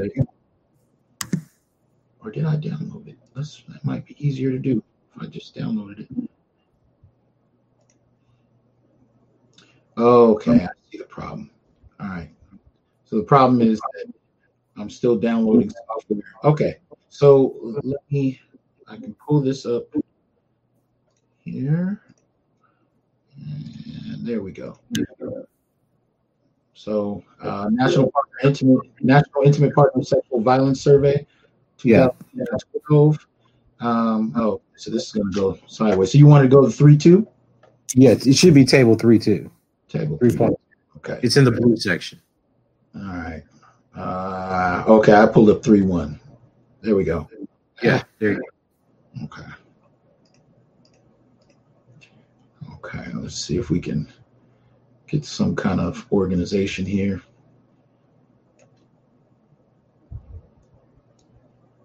All right. Yeah. Yeah. So there you go. So you know, the, the reason I, you know, I've been focusing on this, I mean, these are the latest CDC. This is a snapshot of, uh, you know, just kind of how they study victimization. And I just will always want to show people the numbers, right? So you can see that, you know, the rate or the weighted rate of the 12 month prevalence um, for Black women with uh, contact sexual violence, which includes rape and everything, uh, sexual coercion, et cetera, for that measure, uh, is 5.8. And I think that was, that basically turns out to be around uh, 850,000 uh, estimated victims per year. Uh, when you look at the, the number of rape, 1.8, you see that um, that percentage is, is disproportionate compared to other groups like white women um, and is equal to Hispanic women. Um, and roughly that number in a given year uh, is assumed to be around 264,000. Um, if you go back to that chart that you initially demonstrated, uh, 3.6, where you look at men. Wait, which? Oh, dang it. I think I took it down. yeah, let's go to 3.6. All right, hold on. Uh, three. Uh, You can just do it out the NIS, just fast forward the pages. Yeah. Oh, all right. You talking about this one here? Yeah. Okay. So notice now notice when you're looking at the male chart in the exact same categories in the exact same data set, black men report 6.5%, right? And their numbers are around 830,000 of contact sexual violence, Mhm. and their number for made to penetrate violence is 2.1, slightly lower than that of Hispanic men, but nonetheless still around the same number, 272,000, uh, 700, 700 272,000 um, of estimated victims. And what I'm trying to tell people is even in our communities, you have black men and black women making similar claims at the similar rate in terms of sexual victimization. And we don't have any clue what the victimization of these black men actually look like because people refuse to study it. Right. And again, this is this is what I mean about the kind of dishonesty in the academy. Nobody's denying that black women are victims of sexual violence, contact sexual violence, and even non uh, contact sexual experiences like sexual harassment. Nobody's arguing that. But what I'm saying is, when you look at this data, it also shows you that there's a similar number, if not a higher rate, of black men reporting the same kind of violence, especially in the made to penetrate category, which is basically the male equivalent of rape. And nobody's taking this victimization seriously. So while we've done a qualitative study that shows how black men are and black boys are victims of coerced sexual or statutory rape, when you look at the broader picture, they're showing that there is a real problem of sexual victimization amongst black men in the United States that nobody wants to address because it's black men.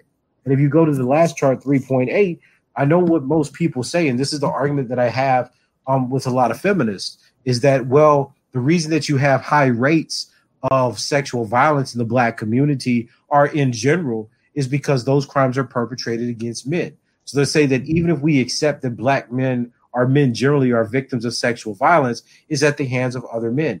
That is just not true. Um, 3.8 talks about the, the general rates of perpetration. Um, and you can see that, look, if you're talking about rape, where, where men are entering the bodies of other individuals, absolutely, right? When men are penetrating other individuals, they're the majority of the perpetrators, around 80% or so, right? And when you're talking about made to penetrate violence, right? Female only made to penetrate violence, you're talking about almost 80% of the perpetrators are women. Mm.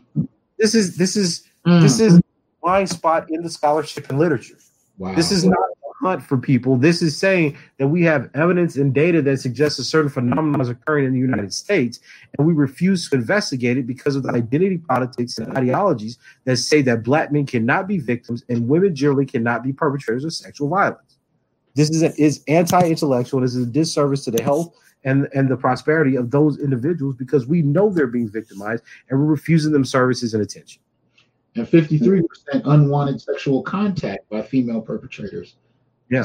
And this is, this is what I mean is that there is a fundamental difference between something that is ideology, which says I am only going to interpret things one way, and then something that says here's a theory to explain an empirical set of facts that nobody wants to deal with. What I'm trying to do in Black male studies, what I'm trying to do in my research and interaction with Black men, is address this kind of problem of sexual vulnerability. That's mm-hmm. one aspect of the research.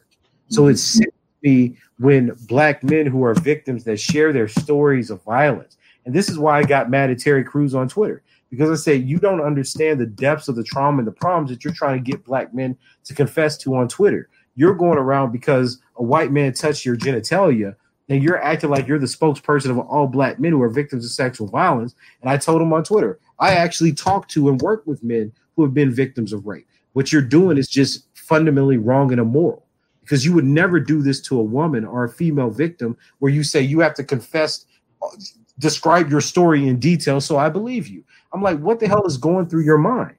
Mm-hmm. you know there's no sensitivity. And then the black person that gets hired by the white establishment as the spokesperson for black victims tries to re-victimize them.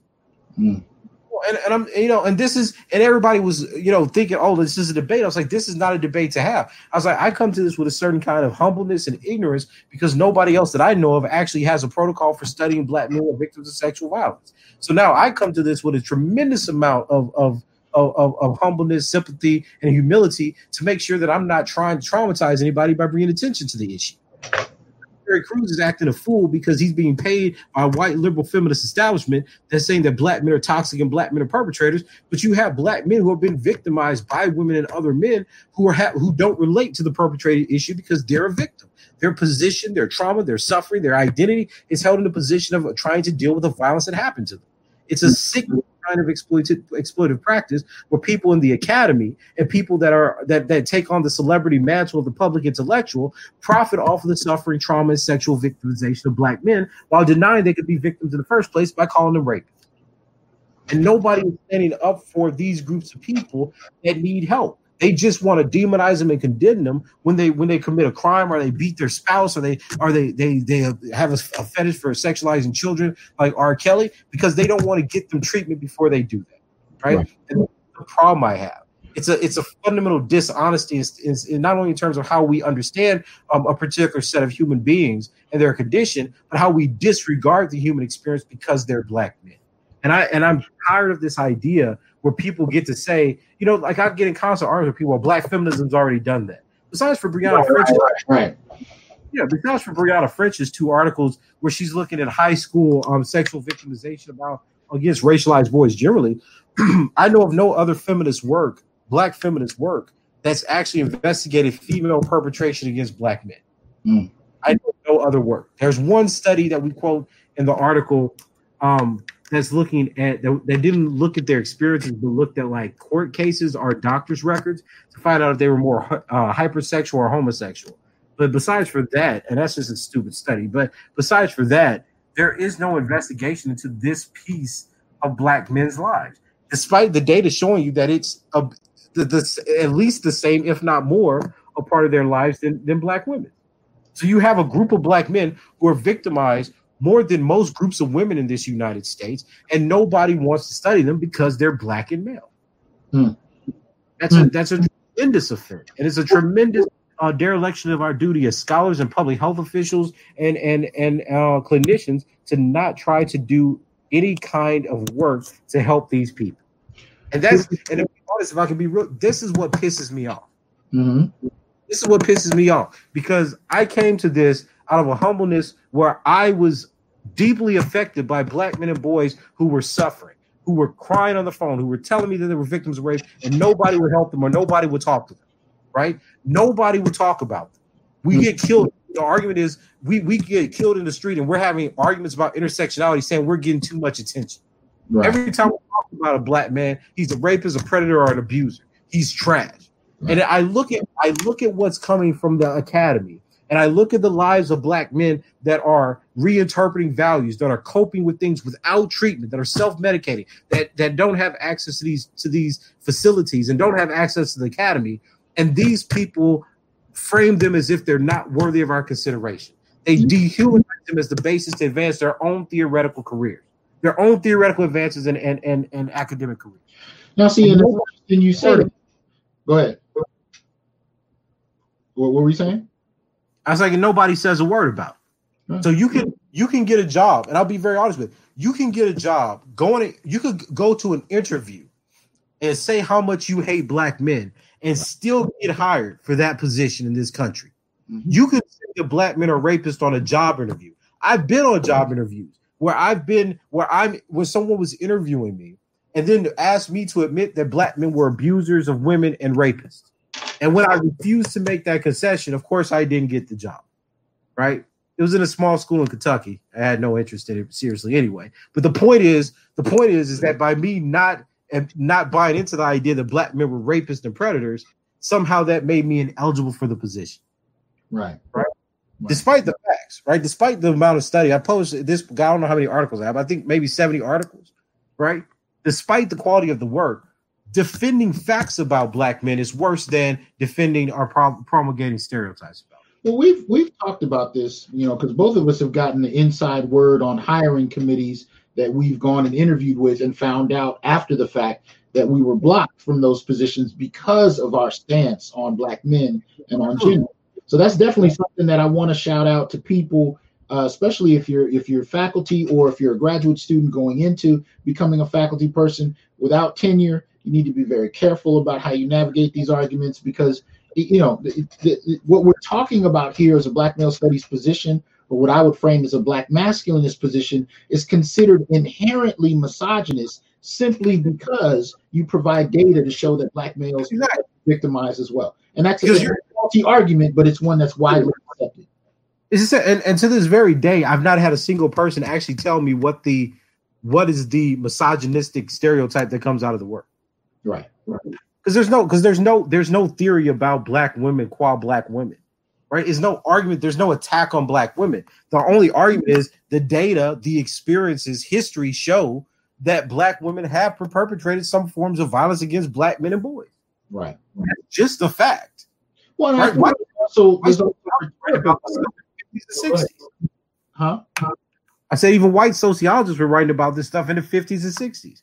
Right. I actually did a paper with um uh, Dr. Rollo, uh, Stacey Patton, and myself on um, black women and child abuse. Like these are well documented um, kinds of violences that exhibit that that were being studied pathologically and racistly, of course. But there's tons of narratives, firsthand accounts of black children, black boys, black husbands talking about the abuse that they received at the hands of their mothers or their spouses. So the fact that now becomes something where we cannot discuss or study is just is just completely ridiculous to me. But there are different types of violence that I don't think we've really begun to begun to parse through. Because when I talk about Gayle King, I consider what she did rhetorical violence. No, when it is violent. About spending 16 years in higher education only dealing with gender from a black feminist standpoint, mostly by black feminists, but also intersectionalists in general, professors, that I consider a form of intellectual violence because it was very keyed in on silencing the experiences of black males and then framing us only primarily as these types of patriarchal aggressors. Absolutely. And violence is not called what it is. Yeah, no, I, I agree with you wholeheartedly because again, my, my question has always been what is the what does the data say, and then what do we have to say about how we interpret the data? So if you're going to point to me, because like you know, feminists love using the win square, you know, data data set, and you go into that data set, and there's a there's a 20 or 13, I forgot the year, but there's like a 20 person gap in, in intimate partner homicide. Right? You look at the CDC data set; it tells you that same sex couples have higher rates of intimate partner violence, and um, you know, like at what point are we gonna like what are we talking about right? Like are we only talking about the figure that supports you or are we trying to figure out what's going on in our communities? Mm. and that's, that's my frustration. I there is no etiological program here. Who commits violence? Why do they commit it why are why are black lesbians why are black um, queer couples committing violence against each other the answer usually is because of discrimination and stigma okay why are black men and women committing violence against each other Answer is probably poverty and racialized stigma and discrimination. Why are black women abusing black children? Probably poverty, racial discrimination. Why are black men abusing children? Right, like that's what I'm interested in. But we can't seem to move beyond the idea that we have now chosen a perfect subject and that these subjects will never be um, rendered to be perpetrators of violence. That is not how science grows. That is not how knowledge grows. White people have already made the jump from Duluth to more empirical and ecological studies of their own people.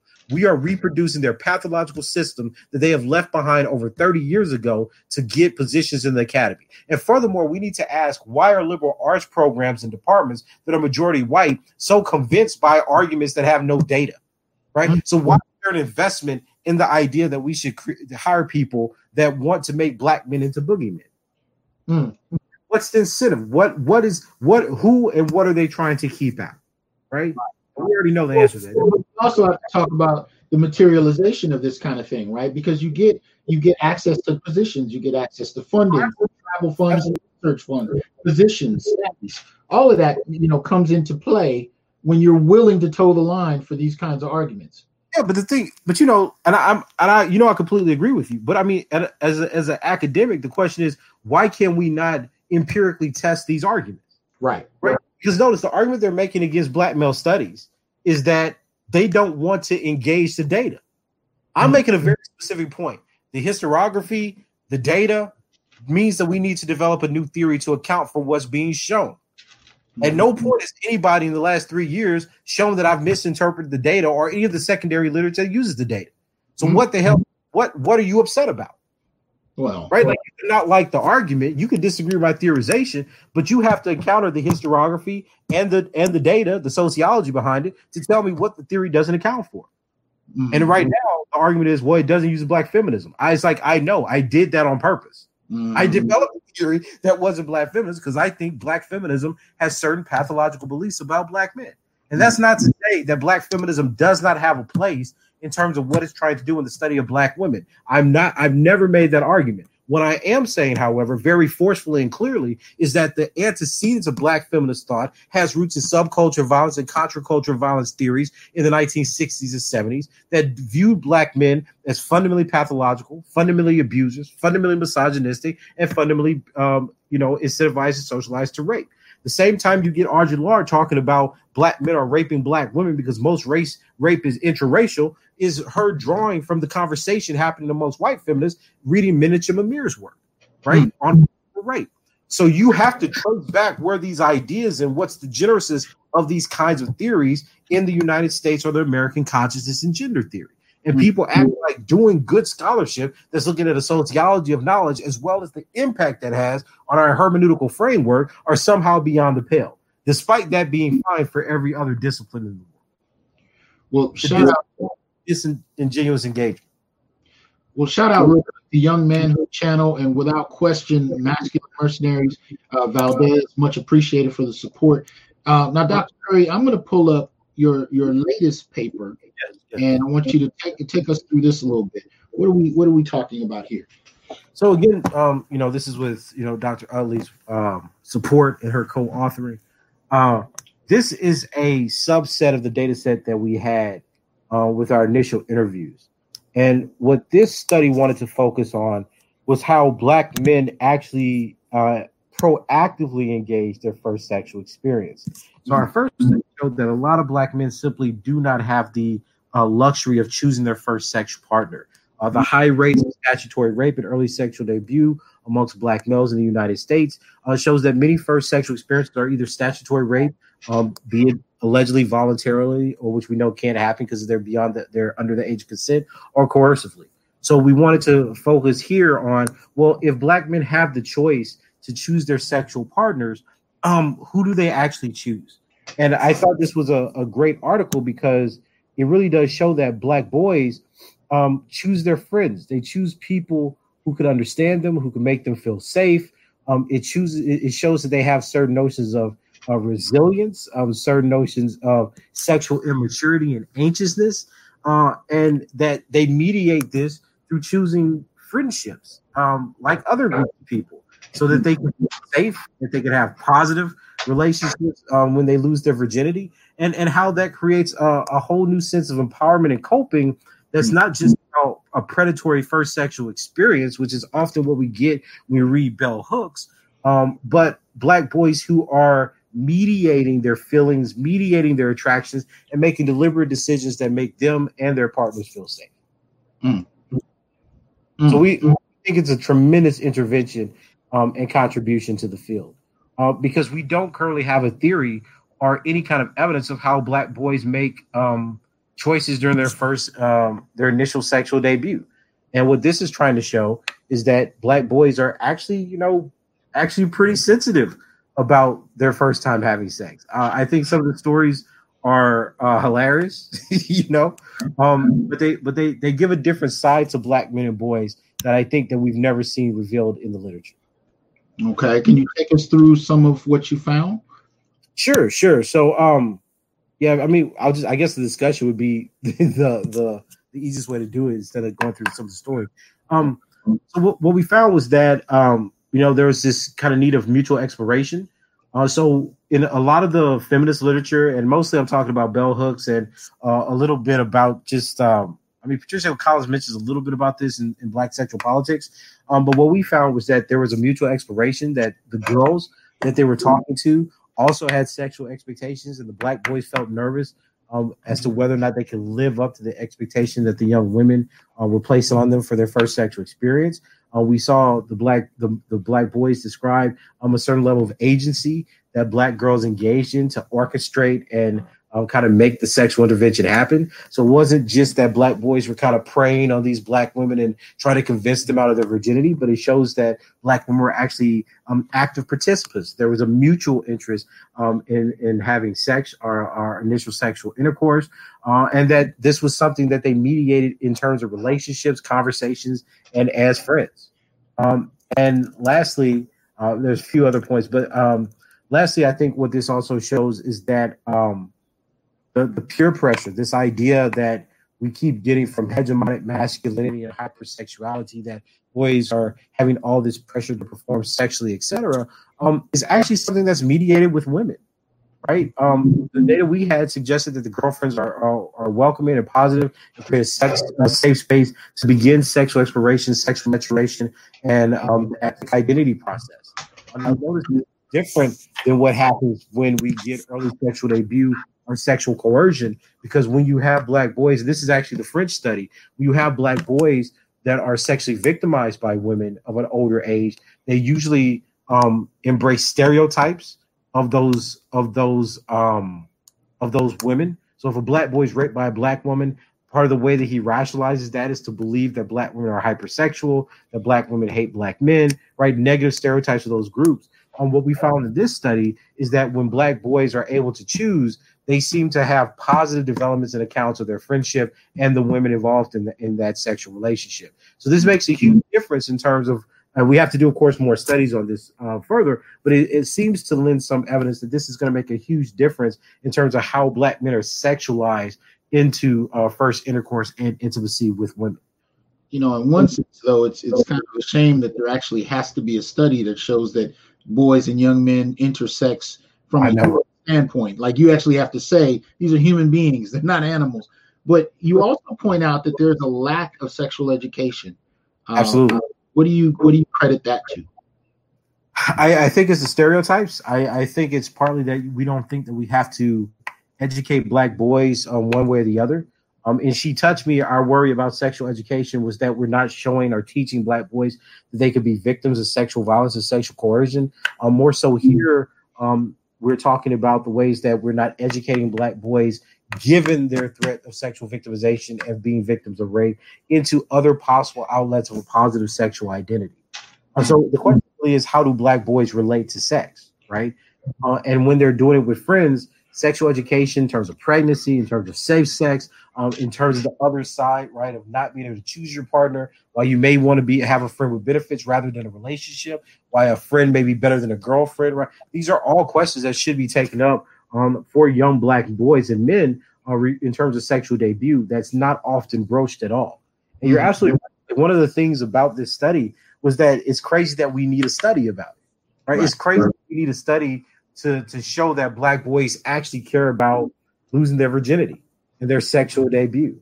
Wow. Um, but nonetheless, that's the world that we were given. So we have to have a study to show that black boys genuinely care about who they're sleeping with. Wow. Wow.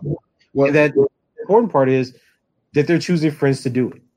Right? Mm-hmm. Like imagine imagine that, right? Like, you know, I've I've I know I went in college, I had friends and sometimes you know, we cross the friendship boundary. But you know that happens sometimes with men and women, especially when you're young. But some of us still do. But I hear you. But go ahead.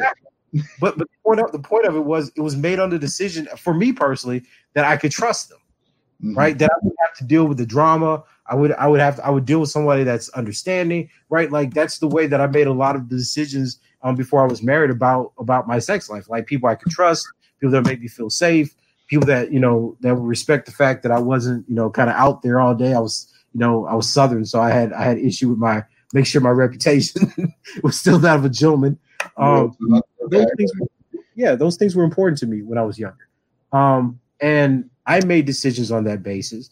So it's refreshing. It, it's it's a certain vindication for me to see that black men in general, right, or at least from our small data set, I'm um, mm-hmm. also making those kinds of decisions. And I think that what it does, to be honest with you, is it pushes back on this pathological narrative that we see out of black feminism that says that black men are just socialized into a predatory sexual behavior. Mm-hmm. Um, true, it is a misrepresentation of black boys' own experiences. Um, and there's no empirical evidence. Like there's not, they're not interviewing a whole bunch of black women um, that's that's given a counter side. They're doing this all from extrapolation of their personal narratives or their self-selected group of friends. And what I think most damaging, and this is, you know, I said this about the Black Women's Blueprint study that came out, where they were saying that like 60% or 70% of um, first sexual experiences was rape. I said, listen, you're defining rape on the basis of sexual debut. So mm-hmm. you're saying that because most black women are having sex before the age of 17, that that's all rape. Right. And if you want that, that's fine. But notice how pathological that is. Most black people, men and women, have earlier sexual debuts than white people.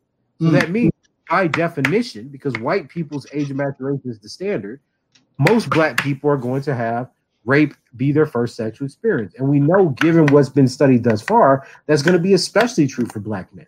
So if you ask black men, the majority of their first sexual experiences are all rape. That's pathologizing our groups of people. That's mm. not that's not us actually studying black people and trying to understand what about our culture, what about our community, what about our circumstances are fundamentally different and why that should be studied in a different way than white people right? Mm-hmm. we've done, and this is what I mean about the in, incentivizing the pathologization of black people for profit. What we've done is we've gone back to what Black Family Studies was fighting against. We right when Moynihan came up, what did we say? Black white people's family is not the standard of black people's families, right? So right. black people extended families, black people have extended familial networks, play cousins, etc., that mm. create family in the community. So you can't use the white nuclear family as the model. Now you have the same group of people who want to disown Moynihan come back and tell you, but we need to use white people's sexual mores and practice as the model. As the model. Right? See, and this is what I'm saying. It's a it's a bait and switch tactic. Mm-hmm. Either black studies has advanced to the point where white people are not the model, and we study ourselves separately and culturally distinctive from them, mm-hmm. or we don't. But what I find happen is when we want to explain away high levels of female perpetration, oh, it's class, it's trauma, it's it's it's isolation. It's this. Like, oh well, that's because they're like white men. Mm-hmm.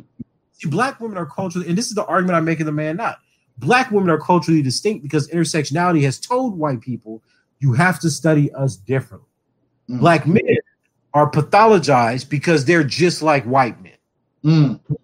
And the way they the way they get there to this this mimicry, this this mimesis, is because they're reading people like Lynn A. Curtis, or they're reading people like uh, Wolfgang and Ferracuti. There's only for intersectionality. There were only three theories that made this argument, right?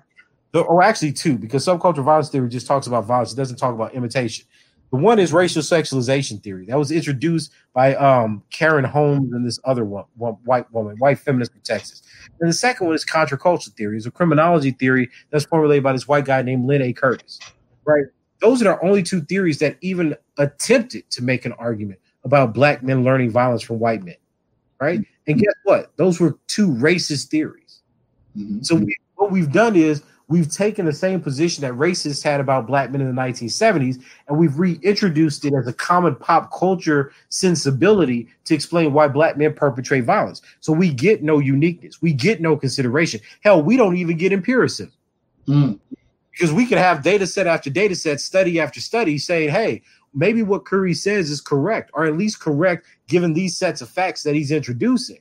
And people say, well, we just don't care about facts right? right? Let's talk about let's talk about why Curry doesn't call himself a feminist rather than his actual evidence. Let's talk about you know Curry's stance on intersectionality and why he's preferred social dominance theory as as the topic of the day rather than the seven the findings of 70 articles in an award winning, you know, an American Book Award winning book that's introducing a new way for us to actually understand uh, black men and boys. Right. Mm-hmm. This this is what happens when someone goes against the dogma of their time. And I'm just not willing to to trade a, a position, academic position, um, for the lives and humanity of black men and boys. And I mm-hmm. think that a lot of people off, and it should. Well, I, I, fully understand and agree. Just a quick shout out to Lanice Duckwiley. I think that's how you pronounce the name. Tariq, Art Newstyle, and Mark Black. Thanks for the contribution.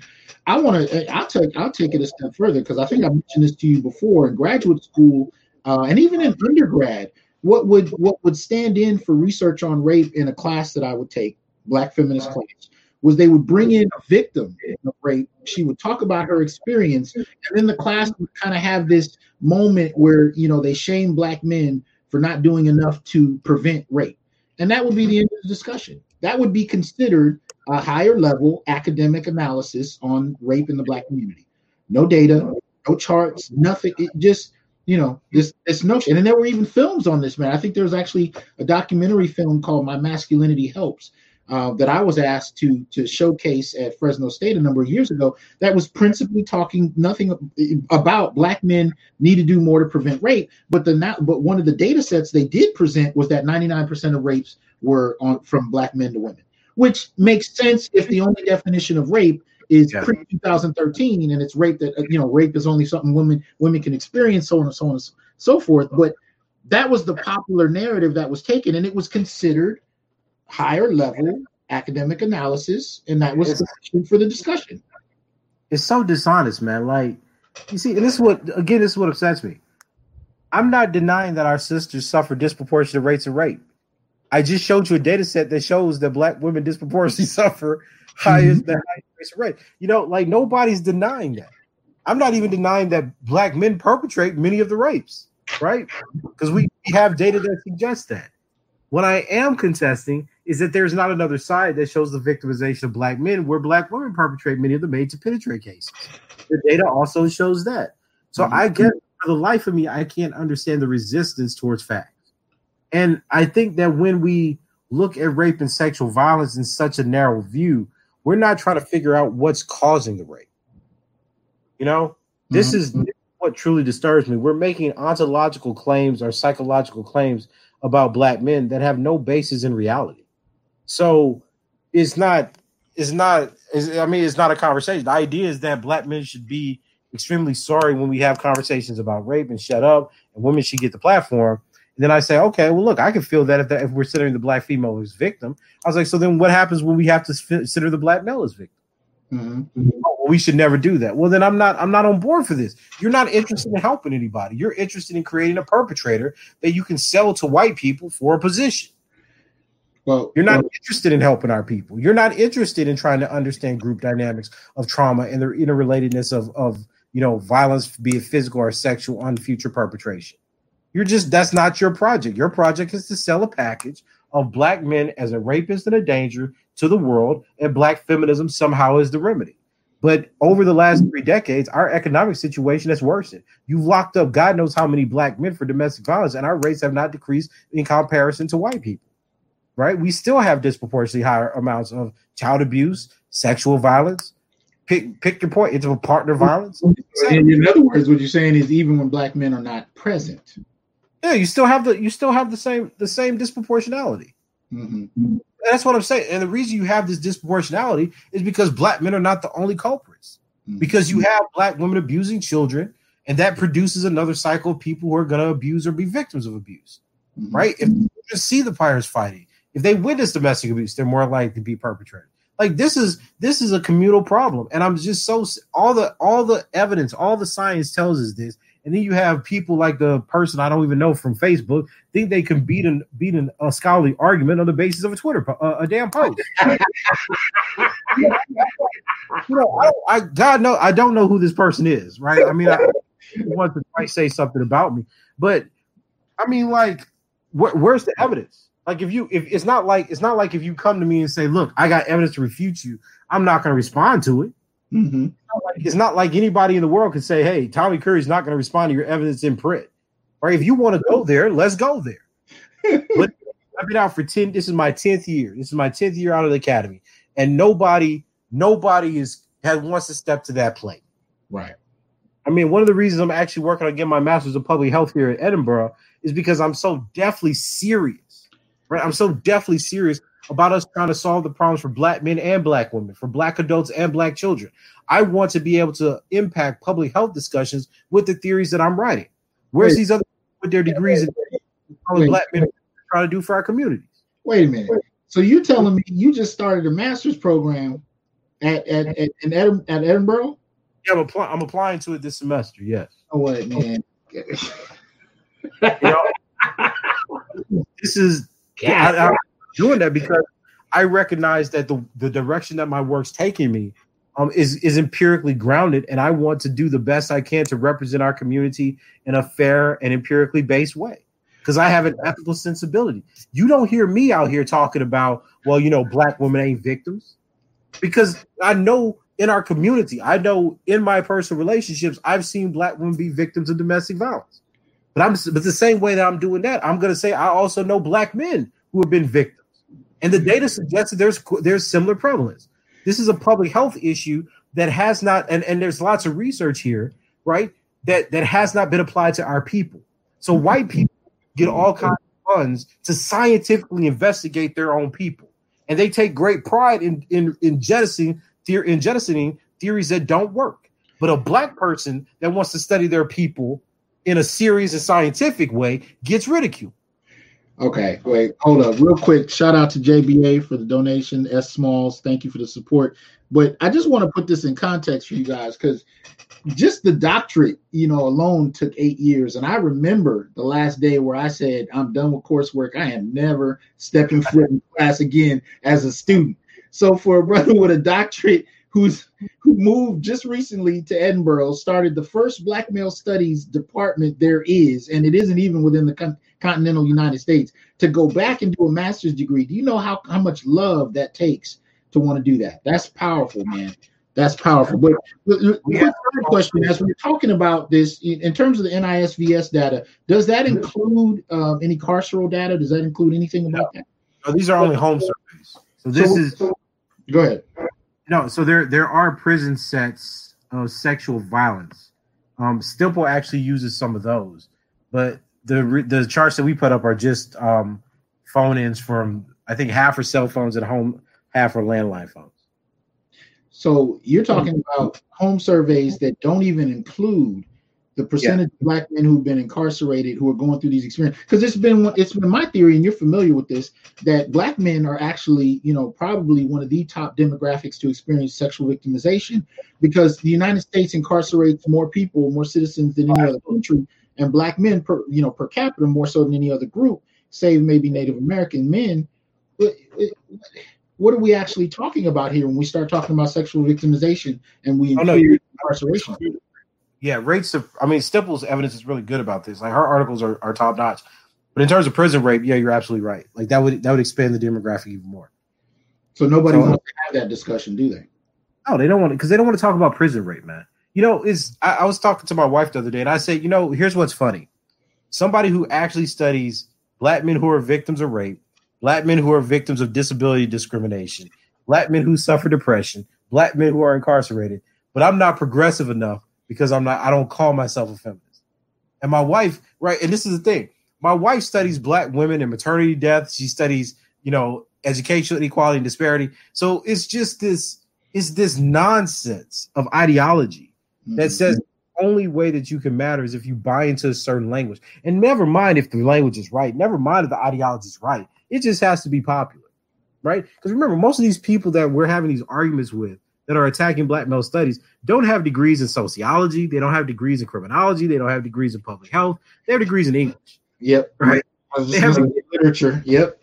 Yeah. Like so, I just I don't. I mean, forgive me, and this is not to disrespect disrespect the the excellent lit crits and the high theoretical work that goes on in those fields, but they're not asking the same question, mm-hmm.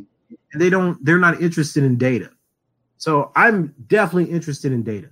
right? I'm interested in how certain social phenomena can be explained through theory and through uh, understanding social processes.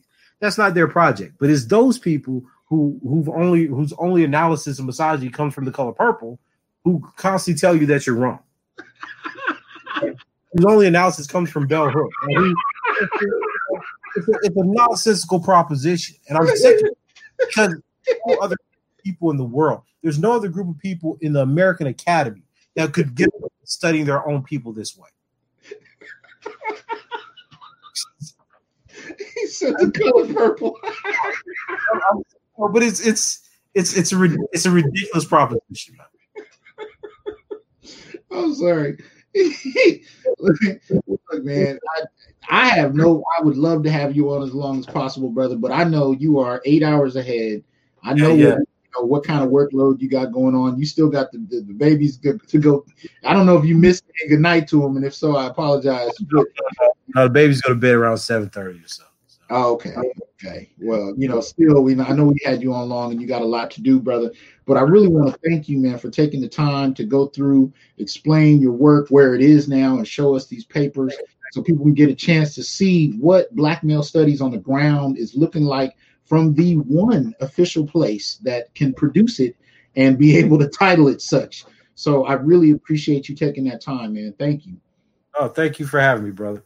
I really, I really appreciate what you're doing here. I'm extremely humbled uh, every time you have guests on, and um, you know they they shout out the Man-Not and um, you know and the work I've done. I'm I'm so humbled and grateful um, that you've created this platform. So thank you. Oh, thank you. And I think it, it, the implications of your work of Black male studies in general are, are not, and we haven't even begun to reflect on it. I mean, I shot Army a message a couple days ago about that, and I said, well, you know, have we really thought about Black male studies in regard to politics? And we thought about, you know, you know, if we take this question of centering Black men in a particular way and at least using the data to assess our experiences, what are the implications of that on politics? What are the implications of that on you know there's a variety of different areas. We have not begun to even ask the question because i think Absolutely. what we do is going to upend a lot. A but lot. and you know I, I just got to say this real quick. I was so deliberate in calling it a study because my interest in the, is in the acquisition of knowledge and how that knowledge is going to change the way that we view something I'm not interested in a political movement. I'm not interested in at this at this point in my career. I'm not even interested in arguing with black feminists about what they think because it's not going to change, mm. right? It's not going to change. we've we've been down that road. You, I, I, mean, when I came out, I tried to appeal with evidence. I tried to appeal with argumentation. I tried to expose the misreadings. I tried to talk. You know, it doesn't work. I'm just I'm not interested. And that look, that's God bless them. If that's what they think they have to do to make women win, as I was told by um, a popular feminist blogger uh, back in the day. You know, when, when she she suggested to me that she wanted to study uh, gender studies, right? You know, this is a new thing, mm-hmm. and I mm-hmm. said, okay, well, then why not just look at the evidence? And she was like, if I look at the evidence, um, black men win, and my job is to make sure black women don't lose. So if that's the kind of mentality that you have, I know it's crazy. Um, you know who I'm talking about, but um, you know, if that's if that's the agenda that you have, and if that's what you're going to build your academic career off of, then there's no point of having a conversation.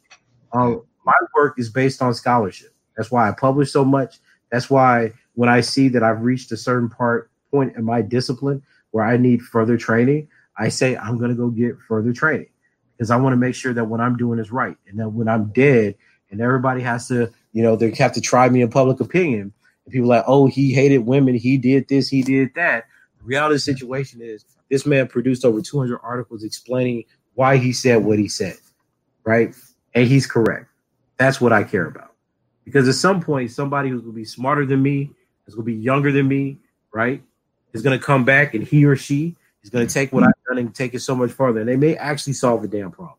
Right. We have tremendous amount of violence, tremendous amounts of tragedy that go on in our own communities. Um, and despite people making their careers trying to pick the most suppressed person of the day, um, it's the death, it's the it's the depression, it's the poverty, it's the political os- isolation. That's what's killing our people, right? And somebody's gotta gotta stake their career in trying to get get that question right. Mm. You know? mm. Well, I definitely got to say, man, I will not be going back to school, but I will cite whatever papers you write from here on out.